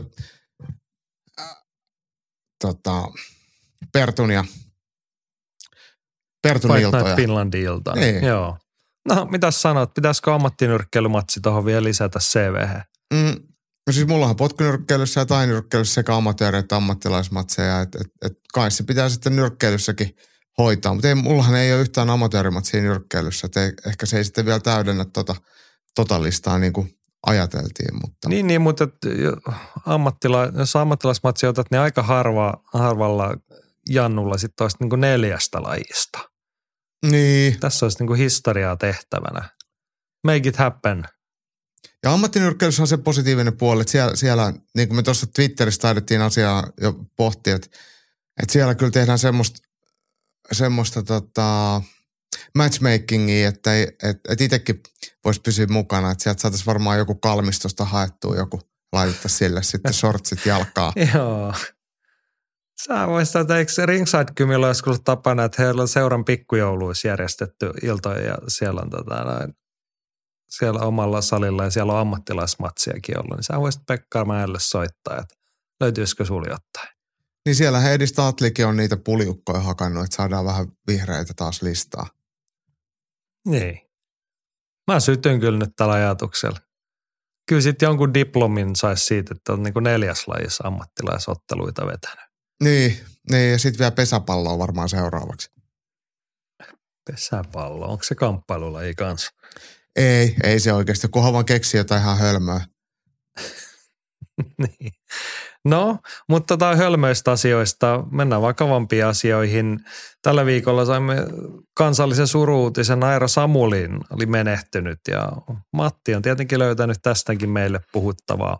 Mietin vuosia millaisen planeetan oma sukupolvi jättää Sten Suvion veljen tyttärelle, mutta niin siinä sitten kävi, että kuolema tavoitti Aira Samulininkin. En jätä ylilyöntiä pulaan ja annan myös teille syyn puhua Airasta podcastissa. Tässä top kolme Aira Samulin ja Sten Suvio jutut. Siellä kolme.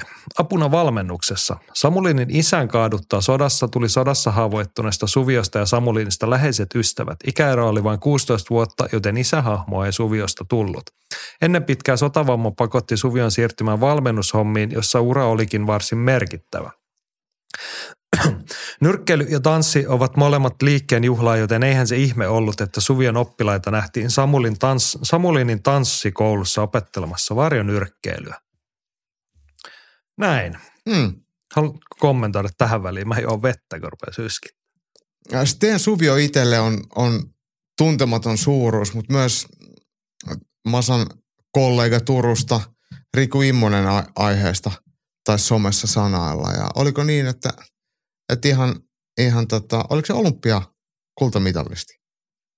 E- Ensimmäinen suomalainen nyrkkeilyn niin. olympiavoittaja, Niin. ei mikään turha mies sille. Niin, niin, niin o, o, aika hieno, hieno tarina kyllä.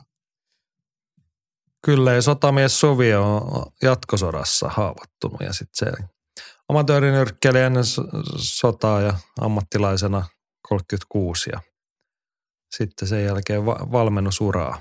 mm, Joo, hän on Wikipedian mukaan ollut Turkin nyrkkeilyliiton valmentajana Oho. kolme vuotta. oho, Joo. Jes, mutta hei, tämä oli siis top kolme Aira Samulin ja Suvio.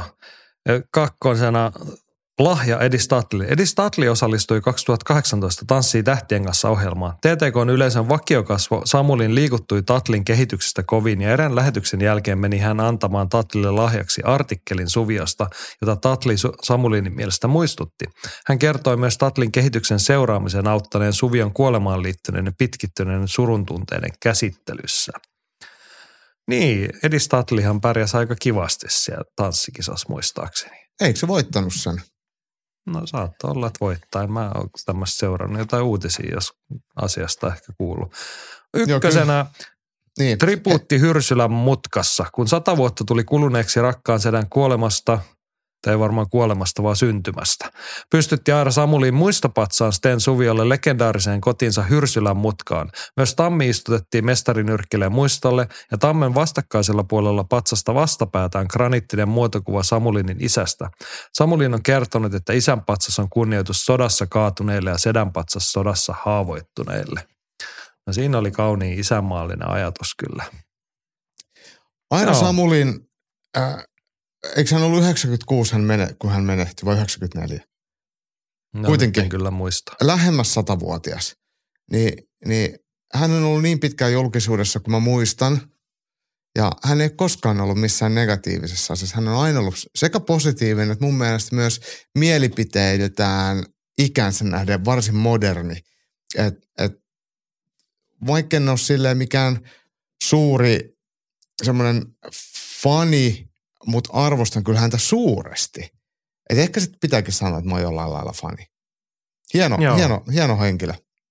Kyllä, rauha ja kunnia hänen muistolle. Hieno suomalainen ihminen ja hieno kontribuutio Matilta. Saatiin tämmöinen kulttuurikorneri tähän. Sten Suvi on kyllä ihminen aihe, josta meidän kelpaa puhua.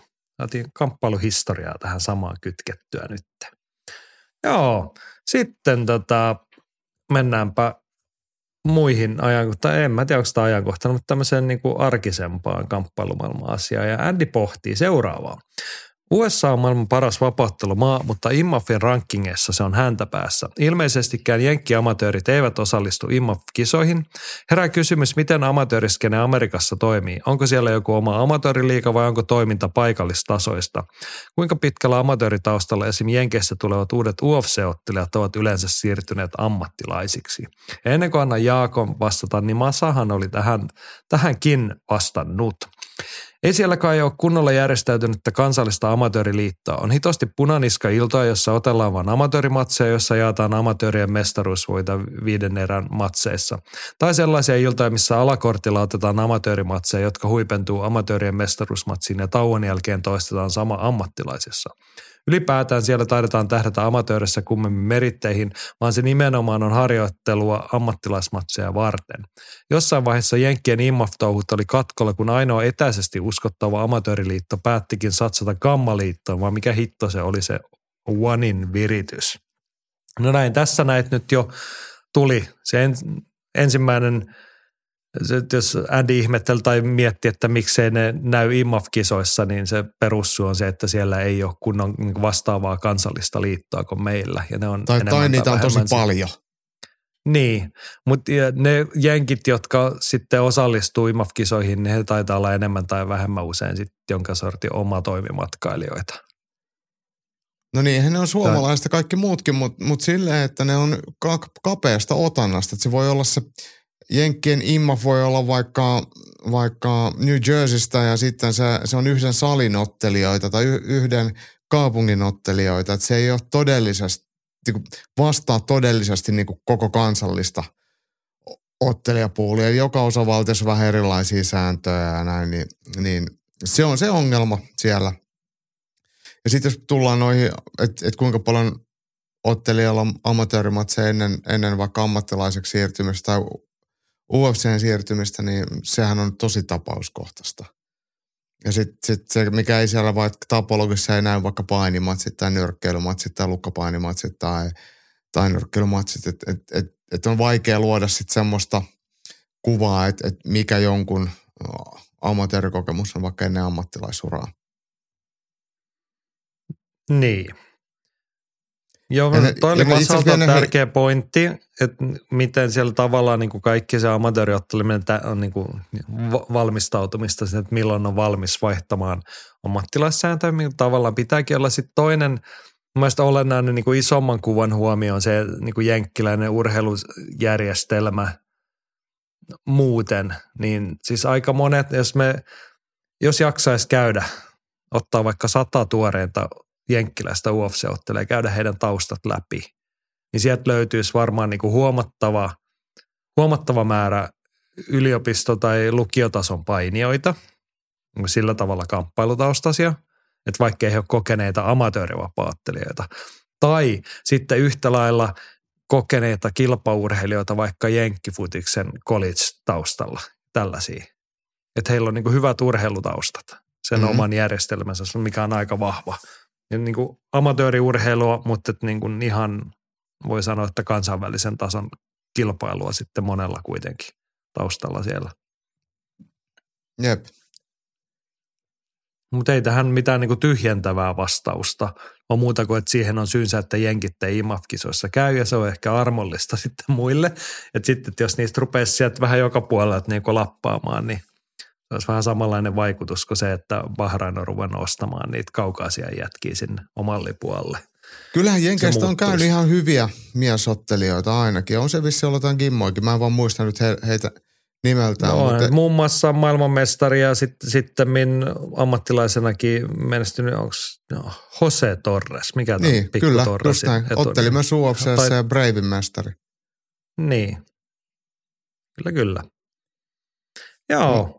Itse muistan, kun Abdul Hussein otteli 2016 maailmanmestaruus finaalissa, niin sehän oli silloin Jenkki ottelija. Oli kyllä aivan hemmetin tiukka ja tasainen matsi. Ja, Joo, ja tota, äärimmäisen laadukasta Niin. amatöörivapaa-ottelua oli silloin kyllä tarjolla. Tämä sama kaveri oli seuraavana vuonna sitten painoluokkaa ylempänä ottelemassa. Joo. No niin, mutta hei, nyt on osio tai vaihe, jota itse olen odottanut siitä lähtien, kun tätä käsistä sain tässä kasaan.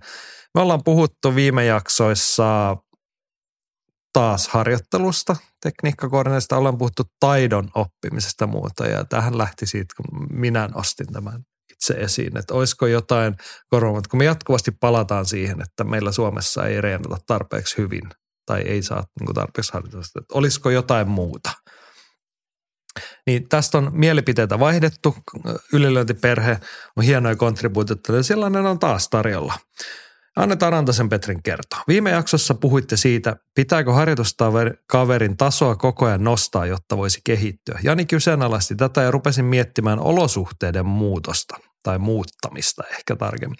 Otan esimerkiksi jääkiekon ja miten joskus junnuna harjoiteltiin puolustamaan yksi vastaan yksi tilanteita siten, että puolustava käänsi mailan toisin päin. Eli mailan tuppi jäässä, jolloin et voi puolustaa yhtä helposti mailalla, vaan on pakko puolustaa vartalolla. Eli opetella estämään kaveria ohittamasta sinua. Eikös taitoa voi kehittää missä tahansa lajissa muuttamalla olosuhteita ja sääntöjä? Jani on varmasti teettänyt junioreille jalkapallossa erilaisia pienpelejä, joissa on esimerkiksi enemmän kuin kaksi maalia kentällä tai pallon pitää kiertää jokaisella ennen maalin tekoa. Kaikki tämä on olosuhteiden muuttamista ja varmasti haastaa urheilijaa eri tavalla kuin normaali tilanne ja on tätä kauttakin omiaan kehittämään taitoja. Tekninen lajitaito, kuten joku kiertopotku, voi olla eri asia, mutta kai, kai sellaisessakin saadaan vastinetta olosuhteita muuttamalla. Ennen kuin annan sulla puheen, täytyy sanoa, että mua lämmittää tämä suuresti, koska kyllä, olen tehnyt noin itse ja sitten kyllä tiedän, Mä oon siis itse nuorena jääkiekkoa pelannut, niin olen tehnyt noita harjoituksia, kun se maila on käännetty väärinpäin, jolloin sillä pelkällä mailan varrella on aika vaikeaa yrittää osua siihen kiekkoon, kun toinen kontrolloista yrittää ohittaa sua. Ja tiedän, mistä noi tulee ja siis se vähän, mitä olen itse valmentamisesta oppinut vuosien varrella, niin noi on ihmiseltä, joka on niin kuin minun mentori sekä niin kuin urheilussa että elämässä. Juhani Vaasteen oli mies, joka toi ringeten Suomeen siksi, että saatiin tytöille jääurheilua tarjolla. Hän toi sen Kanadasta ja sitten Juhani kuitenkin, Juuso oli jääkiekkovalmentaja perusteeltaan, niin hän totesi, että lätkää voidaan harjoitella ihan samalla tavalla, että pistetään ne mailat väärinpäin, että yritäpä ottaa kiekkoa pois. Näin. Ja sitten Juuso oli myöhemmin mun liikunnanopettaja, niin se oli ihan tavanomaista, että jos pelattiin koulun liikuntatunnilla jalkapalloa ihan normaalilla kentällä. Kaikki osallistunut kunnolla peliin, niin yhtäkkiä huulu kuulla, että täällä on kaksi palloa lisää siihen peliin. Ja jos on mm. 20 pelaajaa ja riittää moni osallistunut, mistä niin monta palloa, että siellä on jokaisella jotain tehtävää. Tai sitten saattoi yhtäkkiä olla neljä maalia siellä kentällä. Niin nämä toimii. Ja tota, en, vielä ennen kuin annan sulle puheenvuoro, niin tällähän on hienompikin nimi. Siis tälleen niin kuin op, taidon oppimisen ja pedagogiikan mielessä. Sitä kutsut, se on constant led approach, eli rajoiteperustainen malli. Niin kuin Petri tuossa hyvin kuvailee, että kun muutat sääntöjä, muutat olosuhteita, asetat rajoitteita sille tekemiselle, se vaikuttaa, sä pystyt ohjaamaan sitä, mitä opitaan. Ja sitten on tärkeä erota, siis, mutta palataan taas siihen, mikä mua niinku hiukan viime viikollakin jäi vaivamaan, kiusaan se taidon määritelmä. Niin liian helposti puhutaan siitä, että vaikka kamppailuhdassa, että taito on sitä, että miten sä luet japin ja kiertopotkun ja sitä, että tätä tekninen yksittäinen suoritus. Se on, se on teknistä taitoa, eikö Se on, niin se on se taidon ydinmääritelmä. Mutta taito on myös se, miten sä käytät sitä kilpailutilanteessa, eikä vaan. Ja siihen on niin kuin erilaisia keinoja, erilaisia taidon muotoja.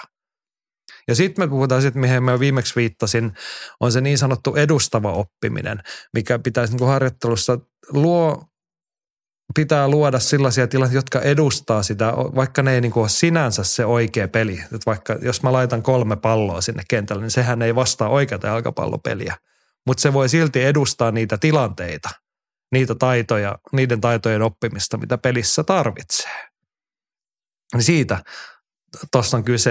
Tykkään tosi paljon tuosta Petrin esimerkistä, koska se oli niin kuin ihan arki elämän kautta. Mutta tota, näin me pääsimme pedagogiikkaan, taidon määritelmään, taidon oppimiseen. Miltä toi Jaakko kuulostaa kamppailuurheilun ja sen oppimisen, opettamisen näkökulmasta?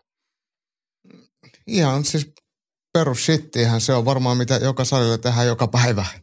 Et, et, et, ei, ei, eihän tuossa ole niinku mitään – ne on hyvin arkisia ja hyvin tärkeitä esimerkkejä, niin kuin niin se siis harjoittelu perusterminä varmaan niin kuin tehtäväsparri on semmoinen kamppailulajien niin kuin perusesimerkki tosta, eikö vaan, että pistetään vaikka on se sitten painilaji tai vapaattelu, niin toinen pistetään selältä aloittaa, että tuu pois sieltä tyyppisesti. Tai painireenessä näkee usein, että vastustaja aloittaa selkäpositiosta ja sitten harjoitellaan puolustaa sitä, niin se on olosuhteiden muuttamista, että pelikenttä ei olekaan tasainen. Niin, niin no siis näitä voidaan tehdä ihan, ihan siis tosi, tosi, tosi paljon erilaisia. Että niissä on vaan mielikuvitusrajana ja vähän se, että mi, mihin me halutaan sitä, sitä viedä. Että et, et kaikenhan ei tarvitse olla mitään sparri tai tämmöisiä niinku otteluharjoitteita. Että ne voi olla hyvin, hyvin niinku kapeen, kapeen alueen, että et, et, vitsi vaikka olkapää hippaa kaadoilla. Että kyllähän siellä pystytään toteuttamaan niinku erilaisia – tavoitteita erilaisilla mm, parametreillä. Ja, ja ne on tosi tärkeitä. Ja sä puhuit tuossa aikaisemmin siitä, että, että, että tekniikkaa, että opettelee vaikka lyönnin tekniikan tai potkun tekniikan tai kaadon tekniikan, mikä on tosi tietenkin tärkeää, että ne osaa. Mutta vielä tärkeämpää on se, että sä saat käyttää niitä. Että se on ihan sama, että kuinka hyvin sä saat tehdä sen optimaalisissa olosuhteissa, vaikka jonkun lyönnin ilmaan tai pistehanskaan tai – tai kaataa paikallaan seisovan vastustajan jollain kahden kaadolla, mutta se, että milloin se tehdään ja miten se tehdään liikkuvaan maaliin, nehän on ne paljon vaativammat niin, niin. asiat. Siis tämä on se niin perusharjoittelujako, mm. ainakin mun harjoitusympyrys puhutaan suljetusta harjoitteesta, joka tarkoittaa siis drilliä. Opetellaan puhtaasti teknistä taitoa, jolloin on eristetty se tekninen suoritus kaikesta muusta. Ja sitten on avoin harjoitus, joka on sitä edustavaa oppimista, joka niin kuin kuvastaa, niin kuin jotenkin suhteutuu siihen reaalimaailmaan, jossa niitä taitoja pitäisi pystyä käyttämään.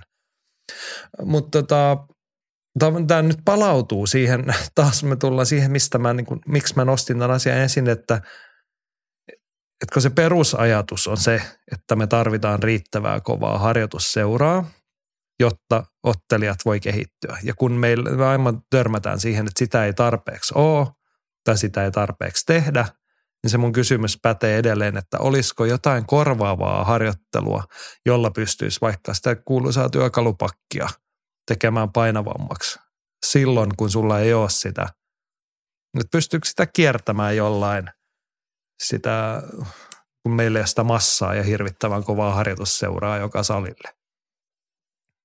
Se kysymys mun mielestä edelleen niin kuin pätee. Se niin, se pätee. Siihen ei ole mitään semmoista niin suoraa vastausta, että näin se on tai näin se ei ole. Et, et, et muutenhan se olisi silleen, että kaikki tekisi jotain tai kukaan ei tekisi mitään. Et, et, mm, se on oikeastaan niin kuin tosi monialainen, kun tähän ei ole mitään semmoista ihan suoraa vastausta. Mutta mut kyllä mun mielestä niin kuin, nämä kaikki, mitä tässä on tullut ajatuksia tämmöistä niin ihan opettamiseen ja valmentamiseen ja tämmöisiin tehtäviin, että miten niitä asioita voidaan opetella ja rakentaa, niin ne on tärkeitä, mutta, mutta kyllä mun mielestä siellä on niinku jotenkin se, näissä unohtuu äkkiä se, että, että sillä on merkitys, että kuinka korkealla me pidetään sitä rimaa, ää, kuinka paljon me vaikka ää, vaaditaan harjoitustunteja, kuinka paljon me vaaditaan tehoa, mitä se vaatii niin kuin, fyysisillä mittareilla.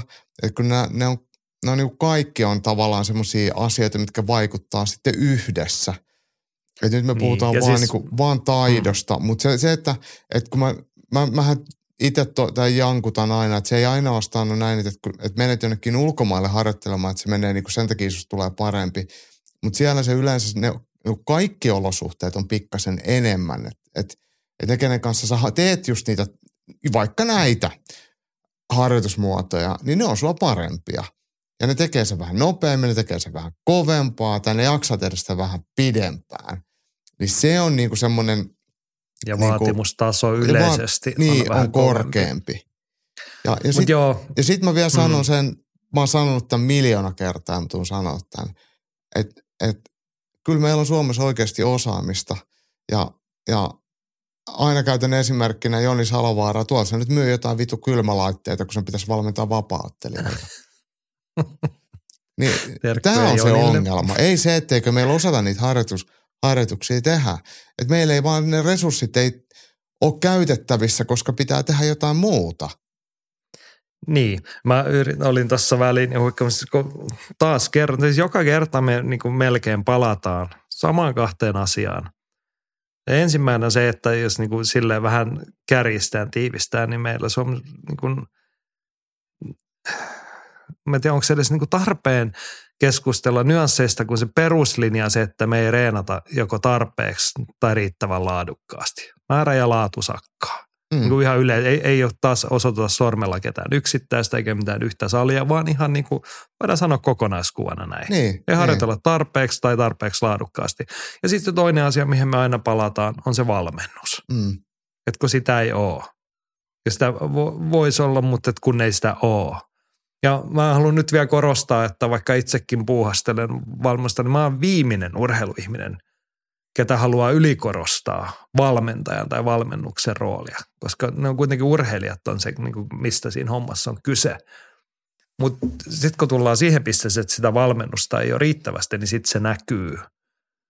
Se on, se on niin kuin olennainen osa nykyaikaista kilpaurheilua, se, että niin kuin jokaisessa kehittyneessä lajissa tai kehittyvässä lajissa, niin valmennuksen rooli on olennainen.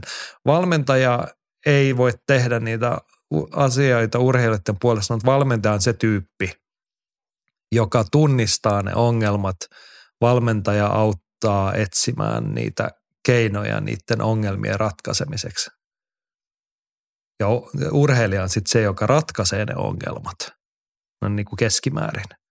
Jos urheilija sen kaiken Mutta työn lopulta harva... tekee ja, ja, niin. ja just toi, mitä sä, mä sanon, mä haluan komppaa sua tossa, että vaikka mäkin on tehnyt valmen, on, on se valmentajana toiminut hiton pitkään, niin se, se että kun sanoit valmennus, valmennusta on liian vähän, niin se, se ei tarkoita sitä, että, niin kuin, että, että valmentajien ää, niin kuin päitä pitäisi taputtaa, tai että valmentajat olisivat jotenkin maailman tärkeimpiä tyyppejä. Mä puhun enemmänkin siitä valmennuksesta, siitä, että ketä ne ikinä onkaan. Ei mua tarvitse edes päästä salille, mä voin pysyä kotonakin. Mutta siellä pitäisi olla joku, ketä vähän jeesaa niitä ottelit, just tämän mitä sanoit, että – katsoa vähän sivusta, että toi menee hyvin ja toi, toi ei mene hyvin ja tohon pitää hakea ratkaisuja, mistä me se haetaan ja miten se ensi kerran menee paremmin. Että et, Ja kyllä, jos valmenta, valmentaminen olisi turhaa, niin isoissa lajeissa, missä käytetään miljardeja, niin ei olisi valmentajia.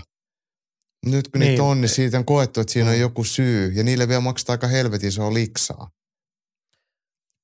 Joo, on sanonut ennenkin, siis suomalaisen vapaaottelu, jos nyt taas tiivistää siihen, niin tuttu esimerkki se, että niin kuin Tom Niinimäkihän ja Anton Kuivanen jossain määrin, niin he, he on olleet niin fiksu urheilijoita, että he niin kuin teki asioita, he oppi tekemisestään ja niin kuin valmensivat itseään. Löysivät sen itselleen oikean linjan, oikeat tavat tehdä asioita. Mutta se on ihan poikkeuksellista. Ei pelkästään vapaattelussa, vaan niin kuin kaikki lajit huomioiden mun mielestä. Niin on. Ja sitten me voidaan katsoa. Sä oot niin, niin lahjakas urheilija myös niin kuin ajatuksellisesti, että sä pystyt, että tämä ei toimi. Sä pystyt jatkuvasti prosessoida, sä jaksat prosessoida niitä asioita. Et niin kuin, siis kun valmennushan ei ole rakettitiedettä. Se ei, niin kuin, se ei ole ihan älyttömän vaikeaa, jos sä vitsit paneut, että sä näet, että tuossa on urheilija tässä lajissa X ja se tekee asioita Y. Että mikä siinä on pielessä, että jos sä oot yhtään harjaantunut. Mikä siinä on pielessä, mitä ton pitäisi parantaa. Niin sivusta nähden ne asiat on yleensä niin kuin tajuttavissa ja nähtävissä.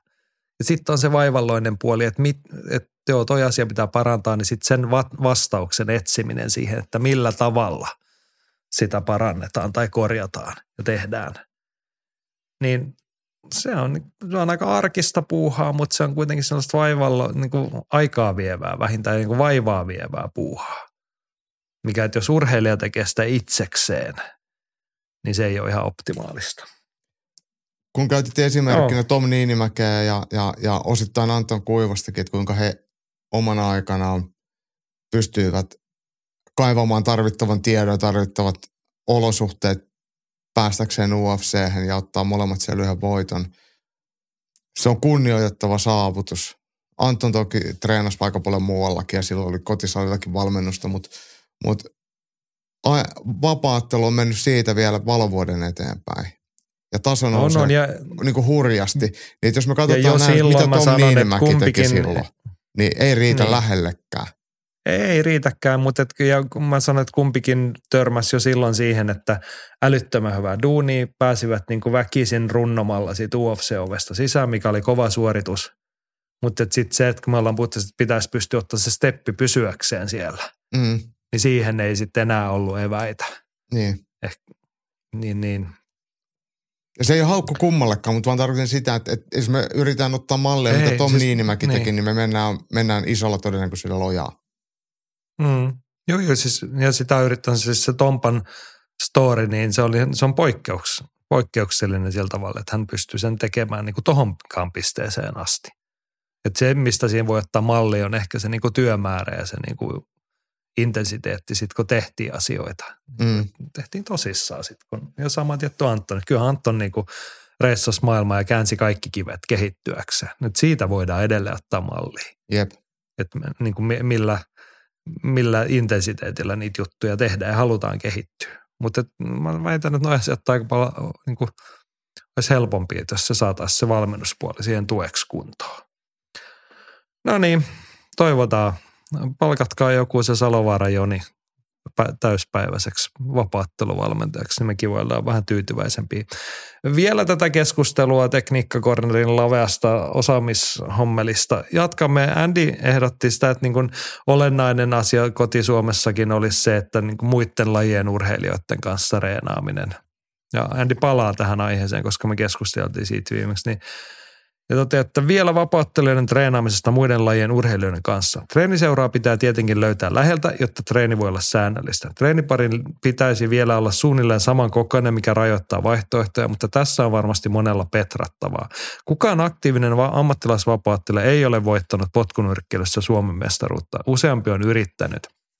Tainyrkkeilyssä aina tässä onnistunut on taikkutaustainen Jussi Pirttikangas. Hyvän kansallisen tason pystyottelijat tarjoavat ammattilaisvapaattelijoille omassa jutussaan, jos ei ylivertaista, niin ainakin haastavaa treeniseuraa. Samoin lukkopainijat ja prassijuiteirot. Nyrkkeilijöiden, judokoiden ja painijoiden kanssa kyyti lienee astetta kylmempää. Lisäämällä viikkorutiinin yhden tai kaksi treeniä itseään jollain alueella paremman toisen lajin urheilijan kanssa tulee varmasti merkittävää kehitystä jokaiselle salinsa parhaalle vapaaottelijalla. Vielä parempi on, jos oma vapaatteluvalmentaja saadaan paikalle, mutta jo toiselta urheilijalta luultavasti saa palautetta, kun hänkin tietysti haluaa entistä paremman treenikaverin. Herää kysymys, onko suomalaisessa vapauttelussa menty liikaa vapauttelemaan oppii vapaaottelemalla opin mukaan. Alemmalla tasolla se on niin, mutta kun haetaan rajoja, pitää voida haastaa nykyisiä rajoja. No mun mielestä, joo, siis hyviä pointteja, hyviä täsmennyksiä siihen viime viikon keskustelu Andiltä.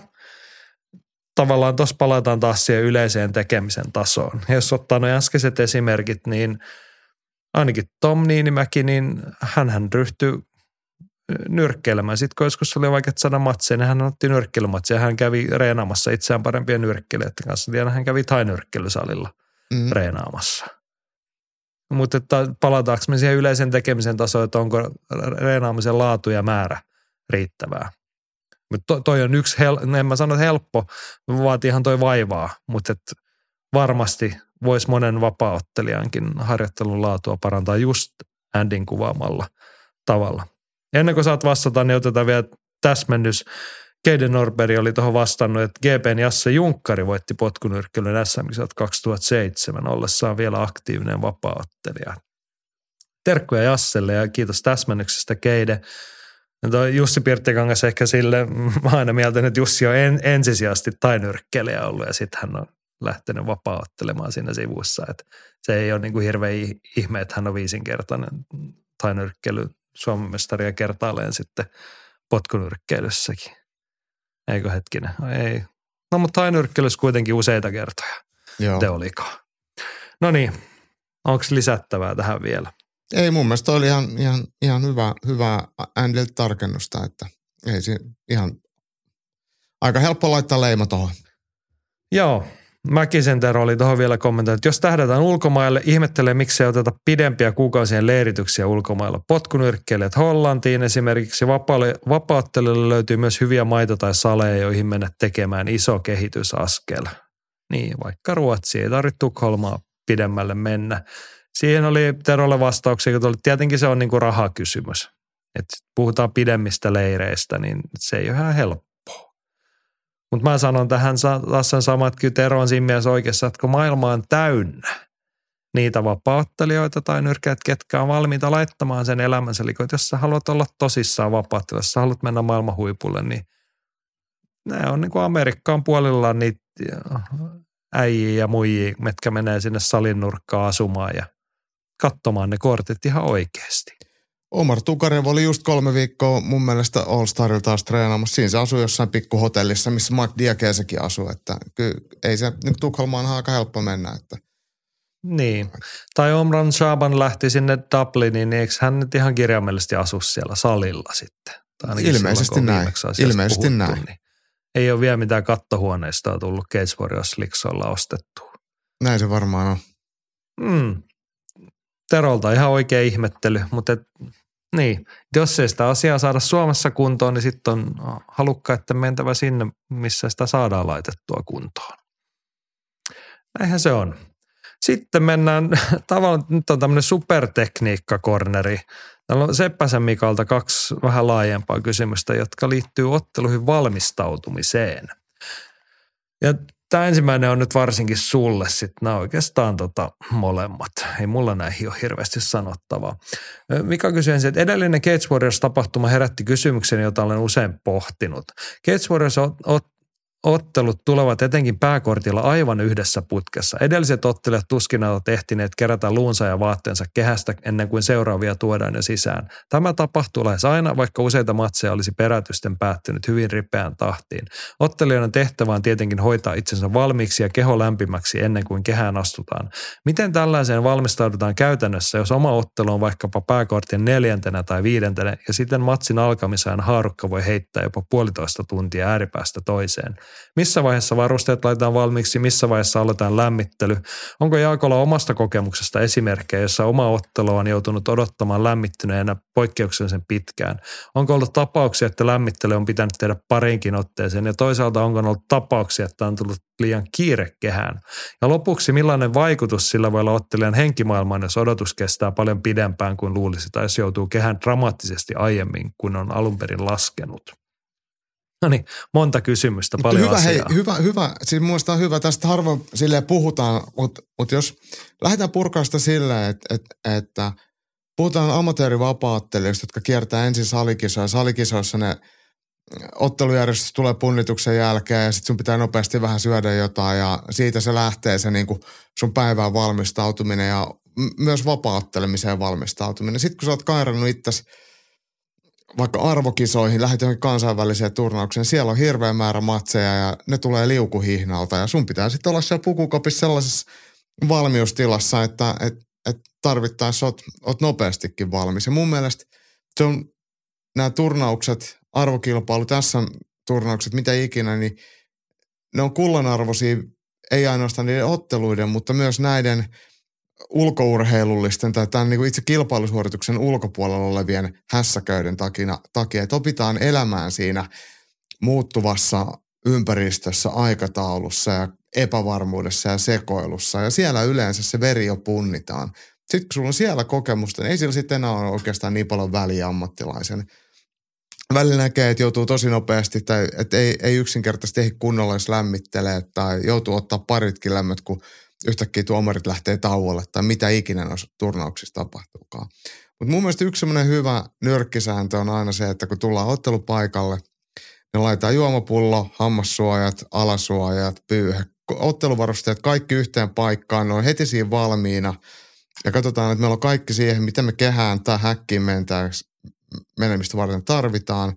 Että jos tulee vaikka niin kuin hätä, niin ne on kaikki siinä ja me saadaan kamat päälle maht pian. Sitten käsien teippaukset kannattaa hoitaa ajoissa mieluummin kuin myöhässä.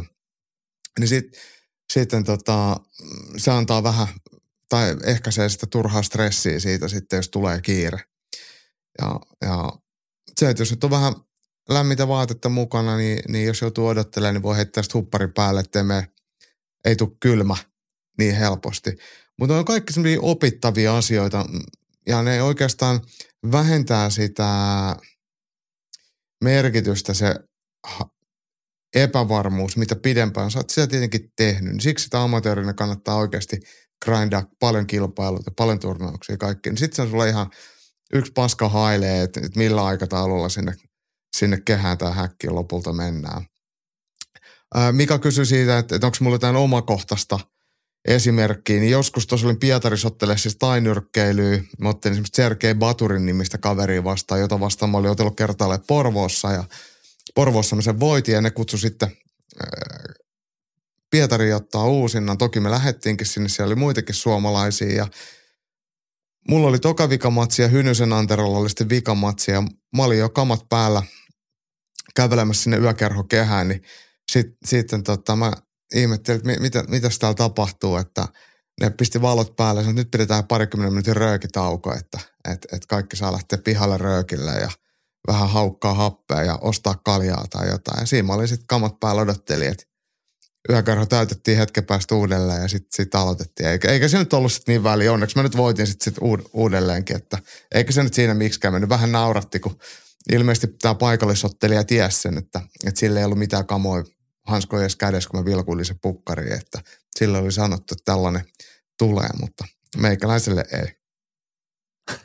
niin.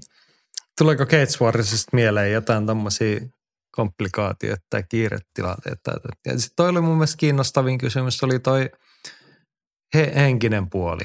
Okei, tietty toi, mitä sä kuvailit, että kun sen oppii niin kuin aiemmalla uralla – ja on jonkinlainen rutiini mukautua niin resili- resilienssiä noihin tilanteisiin, mutta et näkeekö tuollaisen vaikuttava joskus?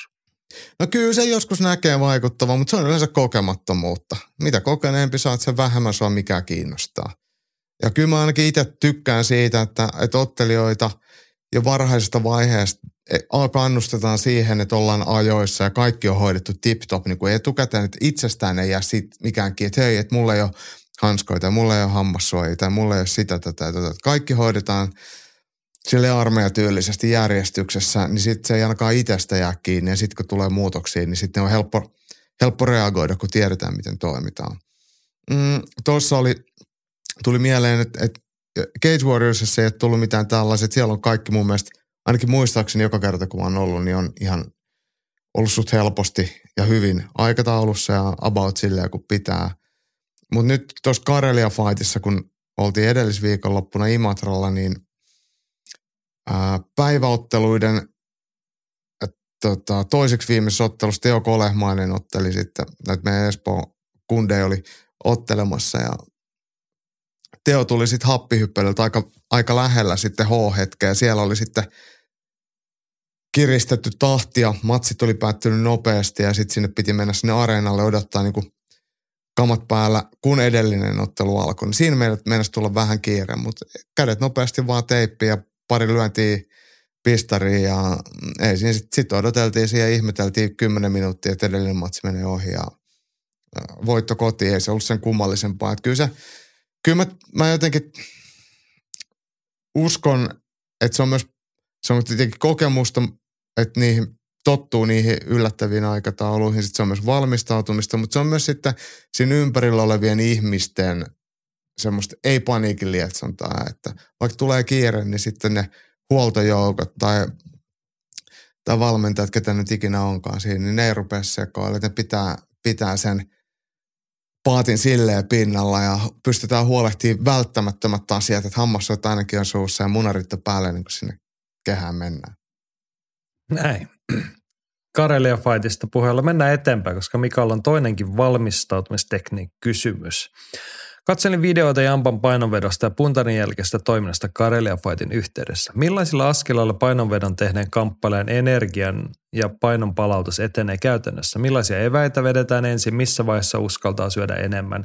Jos puntarista on vaikkapa 30 tuntia ottelun alkuun, kuinka paljon ottelijaa ottelijan ohjeistetaan ja toivotaan syövän? Onko ruoalla kuinka paljon väliä? Vedetäänkö suuresti hiilihydraattisia ruokia, kuten pastaa, vai onko seassa myös lihaa ja runsas proteiinisia ruokia kuinka paljon? Ja lopuksi kokemuksen osoittamat esimerkit vääristä ruokavalinnoista tai määristä ennen ottelua olisi hauska kuulla. Miten tällaisissa asioissa on pahimmin mokattu ennen matsia? Tai onko jotain esimerkkiottelijoita, joiden tavat toimia punnituksen jälkeen ovat poikkeuksellisia? Monta kysymystä taas. Mm, no karkeasti voi, ajatellaan siitä, että käytetään tämmöisiä helppoja lukuja, että et jos, jos, jos sä nyt vaikka ottelet, puhutaan vaikka Jambosta, Jambo ottelee 61 kilosissa, näin niin kuin pyöreästi, niin jos se pudottaa 10 prosenttia kehon painostaan, niin se on noin 6 kiloa siihen punnitukseen. Tämä on niin kuin, ei eksakteja, mutta tämmöisiä summittaisia. Eli se on 6 kiloa nesteestä ja, ja suoliston massaa veke. Ja sitten kun punnitus on käyty, niin sitten sitä lähdetään sitä tyhjennettyä elimistöä tankkaamaan. Ei sen takia, että me painettaisiin enemmän, vaan sen takia, että meidän elimistön toimi, toiminta olisi normaalia ja suorituskyky olisi hyvä. Ja se yleensä aloittaa, siis tulisi aloittaa nesteellä, suoloilla ja sopivalla määrällä hiilihydraattia, jotta aine tai nesteet pääsisi imeytymään ja, ja nämä niin välttämättömät akuutit nestevajeet pystyttäisiin poistamaan. Se ei tarkoita sitä, että sun pitää juoda 6 litraa suolasokeriliuosta niin nopeasti kuin suinkin, vaan semmoista tyyliä, mm, no maksimissaan litra puoleen tuntiin, mutta silleen tiputellen sitä nestettä sitten koko aika. Ja siinä kohtaa, kohtaa, kun alkaa tulee pissahätä, niin sit voi yleensä ruveta jo syömään – ja nimenomaan hiilihydraattisia, helposti imeyty, imeytyviä hiilihydraatteja. Ensin vaaleita viljaa, just vitsi tyyli paahtoleipää, pastaa, riisipuuroa, mitä ikinä se kellekin on. Ja, ja ei mitään raskaita ruokia, ei rasvasta ruokaa, ei mitään pizzaa, raasti maustettuja, vaikka muuten niistä tykkäisi, mutta kun elimistö on tyhjennetty, tyhjennetty niin se voi sitten reagoida vähän, vähän, vähän tota, rajummin kaikkiin tuommoisiin ääripäihin. Ja periaatteessa nestetasapaino saadaan kondikseen, glykogeenivarastot tankattua, eli hiilihydraatit ja, ja tuonne hiilihydraattitasapaino kondikseen, niin sillä, sillä, sillä päästään elektrolyyttitasapaino kondikseen, niin sillä päästään pitkälle. Vaikka proteiini ei tarvisi yhtään. Että yhden päivän ei se ole, ei se ole silleen niin se juttu. Mutta kyllähän sitten yleensä tuossa kohtaa jo, joku tota, on, jos ammattilaismatsit, jos on 30 tuntia vaikka aikaa, niin jos käyt aamulla vaalla, niin kyllä illalla voi sitten jo ihan about normaalisti syödä, mutta ei nyt kuitenkaan mitenkään revitellä. Mieluummin pieniä annoksia useammin kuin isoja annoksia harvakseltaan. Näin. Itsehän en asiasta kovin syvällisesti mitään ymmärrä, mutta ehkä maalikolle itse kokenut niin kuin Järkän, se on niin hyvä ymmärtää, että kun nesteestä vedetään se useamman kilo painoa, niin se nes, akuutti nestevaje, niin se on elimistön kriisitila. Niin se kannattaa pitää, se tavoitellaan pidettävän mahdollisimman lyhyenä. Nimenomaan Sen näin. se tehdään niin teräväksi se itse painon pudotus. Ja sitten kun se on puntarilla seissyt, niin sitten sulla on pullo kädessä sen jälkeen ja sitten siitä lähdetään heti tankkaamaan takaisin. Ja sitten toisaalta se vanha kaikki Tex Willeriä ja lukeneet länne elokuvia katsoneet tietävät, että kun erämaasta pelastetaan janonen mies, niin se ei saa juoda liian nopeasti, ettei se kuole siihen tai mm. saa mitään shokkitilaa siitä liian nopeasta nestetankkauksesta. Siinä varmaan niin semmoinen lähtökohta. Joo, ja siis se on ihan siis tosi hyvä. Siis lähtökohta oikeastaan kaikille, jos joku on jostain kohtaa, leikitään vaikka, että sulla olisi ollut vitsi riipuli tai joku, niin se nestetasapaino ja elektrolyyttitasapaino on ka- kaikkea A ja O. Että sun ei tarvitse miettiä sitä pihviä. Sitten vaan helposti imeytyviä hiilihydraatteja helpossa muodossa, niin se on, se on niinku se, millä sitä niinku elimistön normaalitilaa pystytään mahdollisimman nopeasti palauttamaan. Ja sitten hei noin esimerkit, että mitä kaikkea on voinut syödä niin, niin kuin päin persettä, niin kaikki, mitä oot ikinä keksinyt, kaikki paskaruuat on kyllä varmasti joku kokeillut. Saanut hirveän rasvariipulin, syönyt suklaat, syönyt karkkia. Mm, ihan, ihan mitä tahansa on, on varmasti kokeiltu. Itsekin mä oon syönyt kaikenlaista keidaa punnitusten jälkeen joskus nuorempana. Muistan, että Reimon Peten kanssa mentiin joskus punnituksen jälkeen ja käveltiin urheilutalot suoraan sivuraiteille syömään pizzaa. Ja, mm. et, et, et, voitettiin kyllä molemmat, mutta voin kyllä sanoa, että oli vähän pakki sekaisin, mutta, mutta, mutta kaikkea kannattaa kokeilla. No niin, terkkuja Reimon Petelle sinne. Otetaan tuosta vielä niin toisena esimerkkinä sitten niin se toinen ääripää pizzalle on se, että mennään vaikka UFC-tasolle, niin siellähän on ne Performance Instituutin palvelut tarjolla ottelijoille, niin sieltä tulee sitten ihan niin kuin muovipussissa – tulee annokset niin kuin erilaisia nesteitä ja ensimmäiset ruoka-annokset ja paperilapulla, että 15 minuuttia punnituksesta, nautit tämä, pullo yksi, puoli tuntia, pullo kaksi, 45 minuuttia, rasia kolme tyyppinen. Niin Kyllä. Sitten se on viety sille tasolle se tankkaus. Mutta ne, mut ne noudattaa me... näitä samoja kaavoja hyvin pitkälti, mitä, mitä me kyllä, kyllä, mutta, mutta ne on niinku, todella niinku tarkkoja määrät, niin, niin, just näin. Ja niinku todella niin kuin tarkkaan mietitty, että mitä se on sitten missäkin pullossa. Mm. Että ei vaan niin kuin yleisesti, että vähän suoloja koneeseen tyyppisesti. No niin, mennäänkö painavampiin asioihin? Mennään. Joo, koska se on sana-assosiaatio. Jimi Hannonen on näistä nyt innostuna, näitähän tulee joka viikko. Eli saat taas Jakko vastata. Jimi heittää sanoja ja minä kerron ne sulle. Mitä tulee ensimmäisenä mieleen seuraavista? Rubber Guard. No siitä pitäisi aina diskaa. No, se hyvä, hyväksytty. Edi Bravohan tosta tulee mieleen. Eikö se ole hänen kehittämä tai, tai jostain? Voi laittaa puhun läpi päähäni, mutta tota. No, en yhtään ihmettä, se on joku flat tekniikka. niin. Mutta oliko tuossa niinku guard-osio, oli, se riittää niinku siihen diskaukseen sitten jo, että kun vedät guardiin. Niin. Joo, kaikki suljetut guardit, niin se on diskaus. No niin, hyvä. Tämä tuli selväksi. Perttu Häkkinen. Mm, on, onko hän se, tota, mene, tota, ketä silloin menehtyi silloin? Tota... On. Toimittaja, kirjailija, muusikko. Niin, oliko se, että se kännis kaatu pyörällä tai jotain tällaista? Taisi olla joku tämmöinen. Siis mun on pakko sanoa, että mä en tunne hänen tuotoksia, mutta, mutta nuori mies, joka ill, illan päätteeksi sitten pikkuhuppelissa menehtyy, niin eihän sit voi olla kuin surullinen. Joo. Mulla tulee Perttu Häkkisestä ensimmäisenä mieleen sana solarfallinen. Löytyy varmaan vieläkin Yle Areenasta tuota Perttu Häkkisen radio-ohjelmat. Aivan briljanttia tavaraa siis podcastien ystäville. Ne menee niin kuin tunnin jaksoina ihan täydestä. Hän oli poikkeuksellinen ihminen, poikkeuksellinen toimittaja avarakatseisuudessaan ja uteliaisuudessaan kaiken maailman vähän erikoiseksikin koettuja ilmiöitä ja ihmisiä kohtaan. Ne antoi kaikille niin kuin rohkeasti puheenvuoroja ja sitten hän oli myös esoterian harrastaja ja hän toivotti aina lähetyksissä hienoa solarfallista päivää tai jotain tämmöistä. Joo, voitte selvittää, mitä se tarkoittaa, mutta tota noin, tunnustan tässä kohtaa yksi elementti, jonka olen itse sitten puolitribuuttina omaksunut Perttu Häkkiseltä, niin hänen radio-ohjelmansa melkein aina päättyivät siihen, että hän toivotti kuulijoille, että voikaa hyvin. Musta se on tärkeä asia. Siksi olen sitä tehnyt itsekin. Nyt tiedän senkin. Mä Joo, mutta hei, kuunnelkaa mutta, Perttu mutta, Häkkisen joo. radio-ohjelmia. Ehkä Jimillä silleen tämä oli tosi ajankohtainen. Perttu Häkkisen elämänkerta ilmestynyt mun mielestä tällä viikolla. Aivan. Jos aihe kiinnostaa, niin kannattaa lukea sinun ymmärtääkseni kiinnostavia tekijöitä ja muita. Varmasti kiinnostavaa sisältöä. Joo, sitten Jimin seuraava sana on kaupallisuus. Mä mietin, että onko se pakollinen paha vai pakollinen hyve. Et, et se on varmaan niinku saman asian molemmat puolet. Niin, siis jos me mennään sinne Jack Paul-tasolle, niin se muuttuu niinku rasitteeksi, mutta sitten mun niinku eka ajatus oli, että olisipa suomalaisessa kamppailuurheilussakin vähän kaupallisuutta. Mm. Niin. Me saataisiin vaikka niitä valmentajia palkattua. Yeah. Seuraavana Superman Punch. Oikeastaan voisi kysyä, että mihin sä kadennut? Niinpä. Mutta GSPhän siitä tulee mieleen. No mul, se lähti no niin vaivattoman arkisesti häneltä aina sillä. Se ja oli hänelle niin perustekniikka.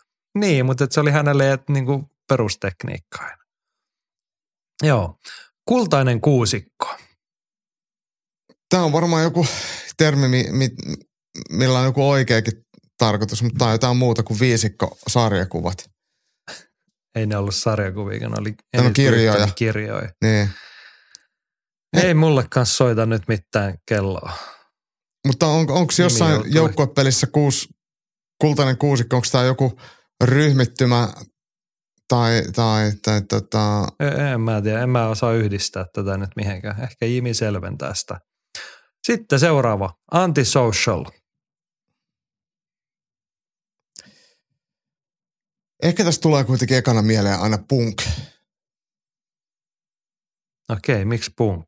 No en mä tiedä, mun mielestä semmoinen niinku, äh, tota, skedepunkki. Onko se Antraxi Antisocial biisi? Niin, no niin, siis niin, tota... siihen mä olin tulossa, että jos no, sivutan itseni, arvaa. niin Antisocial se Antraxin hitti alun perin jonkun ranskalaisbändin kappale, mutta Antrax teki siitä tota, noin tunnetun, mutta siinä, siinä ei ole sitten enää punkin puolella. Mutta varmaan skedejengeissä kyllä sitten kuunneltiin Antraxiakin kyllä, niinä vuosina. Kyllä.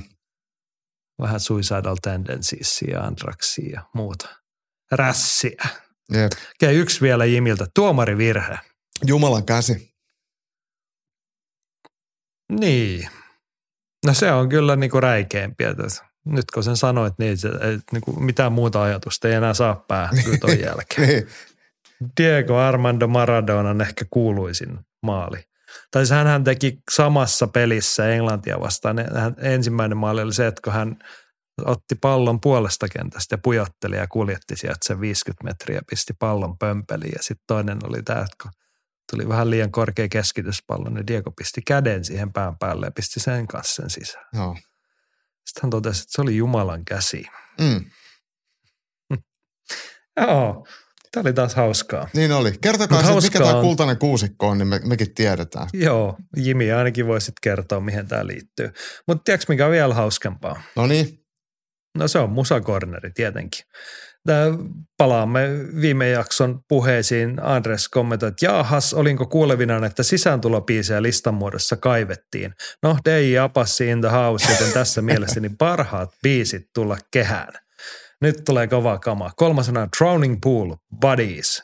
Kun biisi alkaa ja ekat sanat tulevat eetteriin, ei jää kenellekään epäselväksi, mistä on kyse. Yhtä turpaan vetoa alusta loppuun. Kertsi jää todella syvästi pyörimään päähän. Let the bodies hit the floor. Pomppumetalli. Mm.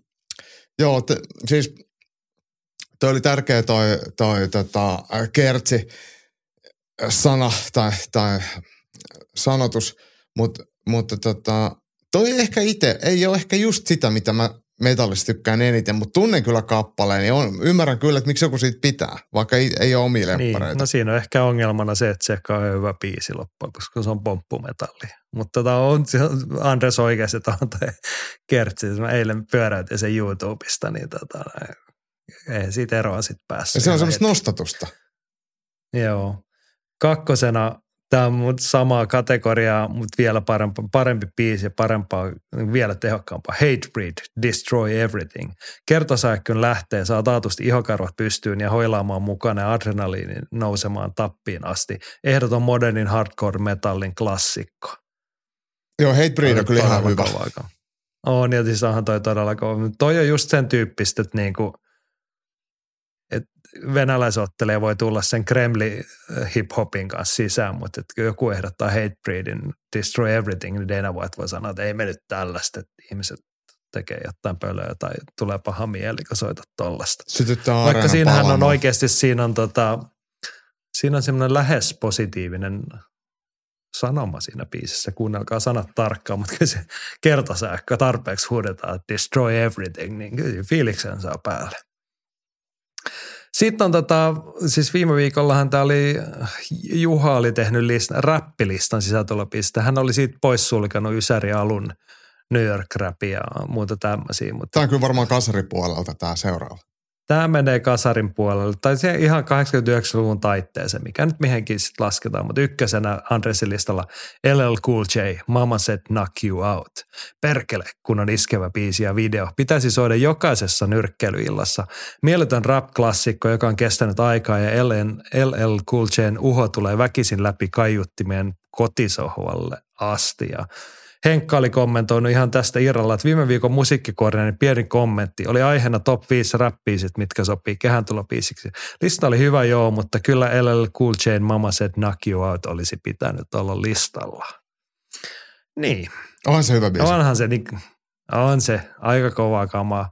Mä veikkaan, että tota on aika monessa nyrkkeilyllassa käytetty, aika moni kamppailija on tota käyttänyt sisääntulona, että olisiko siinä niinku ehkä tullut sellainen pieni kulumaefekti.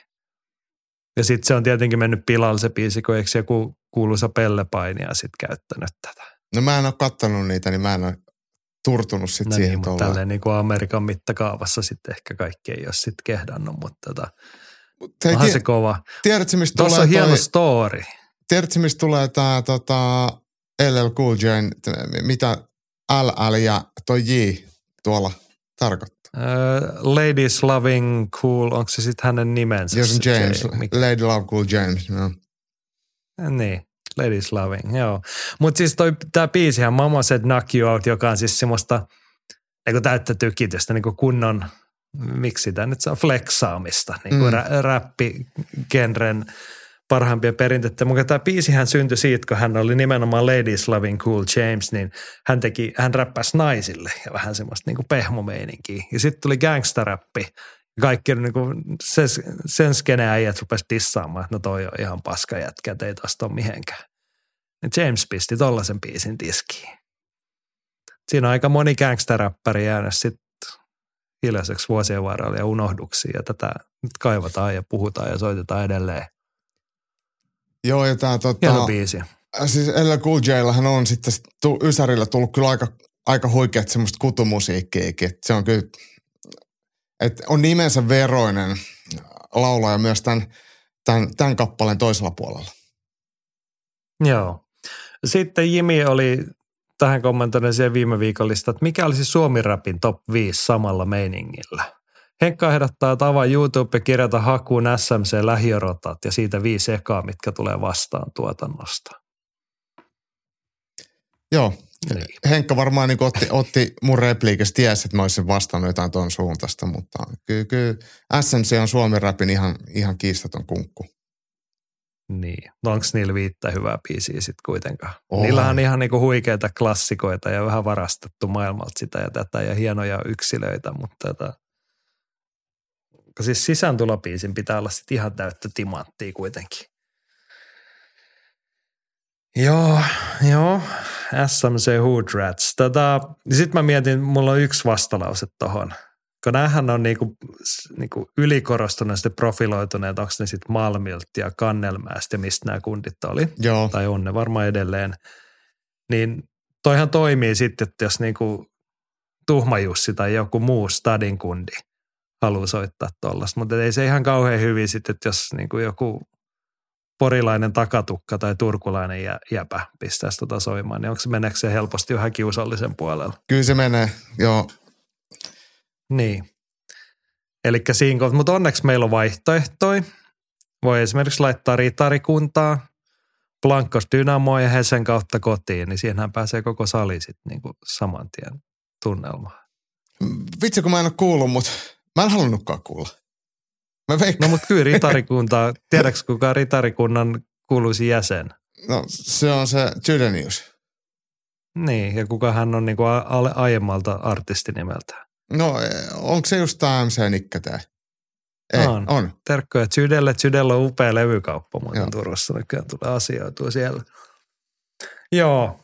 Ö, Zyde taisi olla mukana myös Kevytje-orkesterissa. Muistaaks tämmöttispiisi? Eh, Mä voisin käyttää sitä. Simmot tuossa tämmöttössä. Pistä soimaan. Se on hienoa. Että jos niinku joku haluaa jättää SMCtä soittaa, niin turkulaiset voi tulla tämmöttispiisin kanssa. Toivottavasti Hamaras joku käyttää sitä tuossa parin viikon päästä. Mutta ei me nyt oikeasti olla sitä mieltä, että viisi biisiä SMC lähiörottiin. Häh? oliko Jimi, tätä oli tämä Taakibörstaakin ehdottanut, niin sehän on kans ihan... Ei, kun ne oli mun ehdotuksia. Okei, okei. Taakipörstä riskejä on otettava. Joo. Eikö se olisi aika kova? Mut, mutta toi tota, siis Solonen ja Kosola on, on, on oma maku. Kyllä ne on ehkä silleen niin kuin, 13 kertaa kovempi. Nikos Häsäsellä on on ollut, Nikos. Häsäsellä on ollut se. Niin. Ja se on ihan mielettömän Joo, ja hyvä, jollain tota, sen, vapariottelijallakin oli. okei. toi. Olin sanomassa taas, Solonen ja Kosola veti siitä, kun tehtiin niitä J. Karjalaisen biiseistä tehtiin. Joo, se on upea, upea levy. He veti jonkun hienon ralli siihen. Joo, se on ihan Levy. saakeli hyvä. Mä jäin miettimään, voi olla, että muista väärin, mutta toi 13 kertaa, olisikohan Nurmisen Leksalla ollut. Voi olla, että mä sotken nyt. Mutta tota, Leksa korjaa, jos se on väärässä. Joo.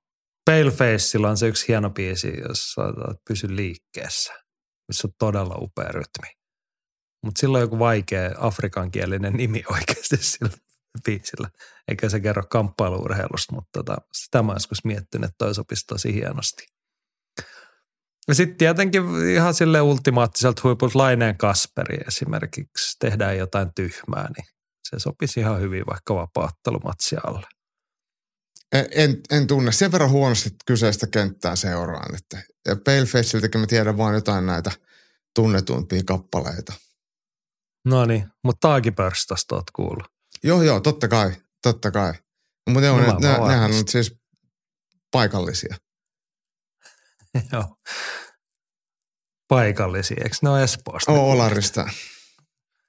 No niin, mutta tämä on tää just sama kuin, siis kun aina siis sä tiedät varmaan raumalaiset ja porilaiset kinastelee ja haukkuu toisiaan, niin sitten kun katsoo vähän kauempaa, niin nehän on niinku sukulaisia keskenään, ne on sama sakki. Mm. Sitten taas kun katsoo täältä Euroopan suunnalta ja sivistyksestä niin kyllä mä ymmärrän, että sä, niin kuin, se on hyvä, että sä sanoit toi itse, että niin kuin ne on paikallisia. Niin se Espoo ja Vantaa ja Hesa, niin te olette ihan samaa sakkia sukulaisia kaikki. Mm. Ne, niin varmaan ei niinku kovin moni ajattelisi, mutta itse pidän noita, siis muistan kun nämä tota, Olarissahan oli vahva rap, räppiskene silloin Ysärillä, silloin kun asui vielä Himpes vanhempien luon Kivenlahdessa, niin vaikka ei nyt olarilaisia oltu silleen, mutta kuitenkin naapurista, niin ehkä se on jäänyt siitä sitten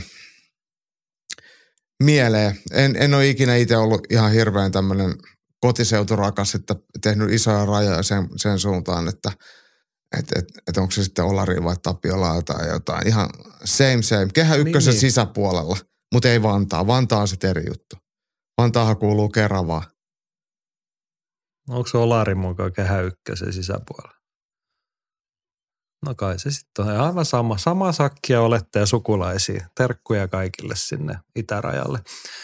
Tota, kun tässä nyt ollaan venytty jo tavoitteista liian pitkään, niin Joristaan tuohon. Mun, mua jäi, kun tässä oli nyt esillä vahvasti SMC-lähiörotat, niin sehän siis en, en, enemmän kuin räppibändi, niin eikö se alun perin ollut Skate Maniacs, mm. niin kuin Skate Crew. Joo. Niin siis tiedän, sä oot ollut Skede-kaupassa töissä, mutta onko Jaakko Dalpakka, onko sulla niinku oma Skede-historiaa minkä verran?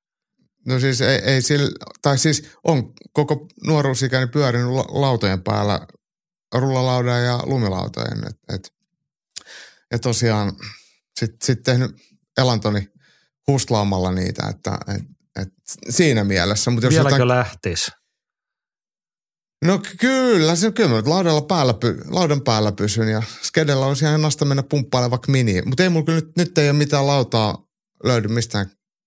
Ei löydy rullalautoja eikä löydy, löydy lumilautoja. Mä annan ne itse asiassa Rännällä Ronille, meidän painivalmentajalle, annoin pari lautaa tuossa viimeksi, kun se oli johonkin lähössä, että pääsee laskemaan. Ja, mutta, mutta kyllä se on ää, vähintään yhtä paljon koen edelleen olevani skeittari kuin, kuin kamppailurheilija. Et kyllä se on niinku se ensimmäinen originaali ää, mi, mi, niin viiteryhmä, mihin mä oon kuulunut, että, että tota, Mahtavaa. Mä ehdotan, että Ylilentistudio voisi tehdä skeittispesiaali joskus. Voisit jostain etti, teki itsellesi ja mennään pyörimään johonkin asfaltilla. no Itsehän en osaa siis ollenkaan skeitata, mä oon vaan hengannut mukaan, kun mm. joskus kun Turkuun tuli ensimmäiset, tai en mä tiedä ensimmäiset, mutta ensimmäisten joukossa. Mutta ehkä silleen mä sopisin porukkaan, kun mullahan kävi tässä niin, että tiedät, multa leikattiin parta pois jalkapalloon liittyvistä syistä ja viikset jätettiin, niin sitten mä laitan kuvaa siitä someen, niin joka käsi. Ensimmäinen oli, että toi näyttää siltä, että sulta on levy tulossa ja toinen kommentti, että tähän näyttää ihan eräkoiralta tämä jätkä. mm, Mä, ihan vitu jepa. Mä oon miettinyt, että se olisi siistiä, jos osaisi niin kuin, pystyisi vetämään puolitoista tuntia sillä äänellä. Se olisi aika vakuuttavaa. Eihän hänkään oikeasti taida puhua sillä äänellä, millä hän räppää. toi tota, kun Jamba Imatralla veti painoa ja me oltiin menossa punnituksen, se taitaa se meidän ylilöintistudionkin video sanoa, kun silloin sama, se on hyvin, hyvin semmoinen sekakäyttäjän näköinen. Enkä sano, että eräkoira nyt mikään hirveä nitku on, mutta, mutta, mutta Jamba oli sen verran väsyneessä kunnossa ja äh, puhe ei oikein tahtonut luistaa, niin sit siitä mähän näytän ihan eräkoiralle, mikä on, oli mun mielestä loistava, loistava tota, yhdistelmä. Joo. Se on kyllä ehkä parasta SMC-lähirotissa eräkoira. Äh, mun mielestä On oikeastaan hei, siis SMCn nämä nämä tota, videot on hienoja. Et, et Onhan ne. sie, siellä on jotenkin semmoista just sitä, no kehä ykkösen äh, varreltahan nämä on just kaikki malmit ja kantsut ja nämä, mistä kundit taitaa ponnistaa, niin, niin jotenkin se noissa alkuperäisissä videoissa niin on sitä henkeä, mitä siellä sen suuntaisissa lähiöissä vietetään. Ja mä, mä tykkään siitä, vaikka en, en niin syvästi sitä elä itse, mutta, mutta, mutta on kuitenkin semmoinen, mitä, mitä tiedän ja tunnen. Lähiöromantiikkaa. Niin, Kyllähän se vetoaa suomalaiseen mielenmaisemaan. Joo, mutta tiedätkö mitä nyt on kaksi tuntia täynnä ja pitäisikö meidän lopettaa ennen kuin karkotetaan kaikki loputkin, kun siellä on kohta enää Henkka ja Jimi kuuntelemassa, kun äijät puhuu vittu suomi-räpistä skeittaamisesta. mä luulen, että Riittäisikö se joo. tältä viikolta? Andy on jo varmaan lopettanut kuuntelun tässä kohtaa. No muille kuin Andylle ja vielä jäljellä mu- kerrotaan sille, että toivottavasti kuulet tämän jakson ennen perjantai-ilta. Ollaan pikkasen aikataulusta myöhässä meistä johtuvista sählen, mutta perjantai-iltana kasilta, eikö vaan? Joo. Studio, viikkokatsaus, millä nimellä sitä, kun uutisia ja muita ja sulla on vieraana. Sulla on niin korkean tason arvovieras siellä. Mr. Wikipedia eli Heikki Kaijalainen, Vapaatteluliiton hallituksen jäsen, entinen PJ. En mä tiedä, onko Hesees enää vara PJ. Se on yrittänyt vissiin luistaa va- velvollisuuksistaan. Mutta Hesehän oli paljon ja usein Twitchissä meillä vieraana ja nyt sitten ekaa kertaa YouTube-puolella ja puhutaan vapaa-ottelun amatöörien PM-kilpailusta ja varmaan kaikenlaista muutakin. Ja varmaan ehditään näkeä siinä myös äh, Fury Ganu punnitus, että tiedetään, että minkä verran mörköt painaa. No niin, perjantai-iltana kasilta YouTube ylilyöntistudio. Tsekatkaa se. Sitten viikonlopun jälkeen rähinnät puidaan maanantaina seuraavassa ylilöintipodcastissa. Siihen asti muistakaa pitää itsestänne ja toisistanne huolta ja voikaa hyvin.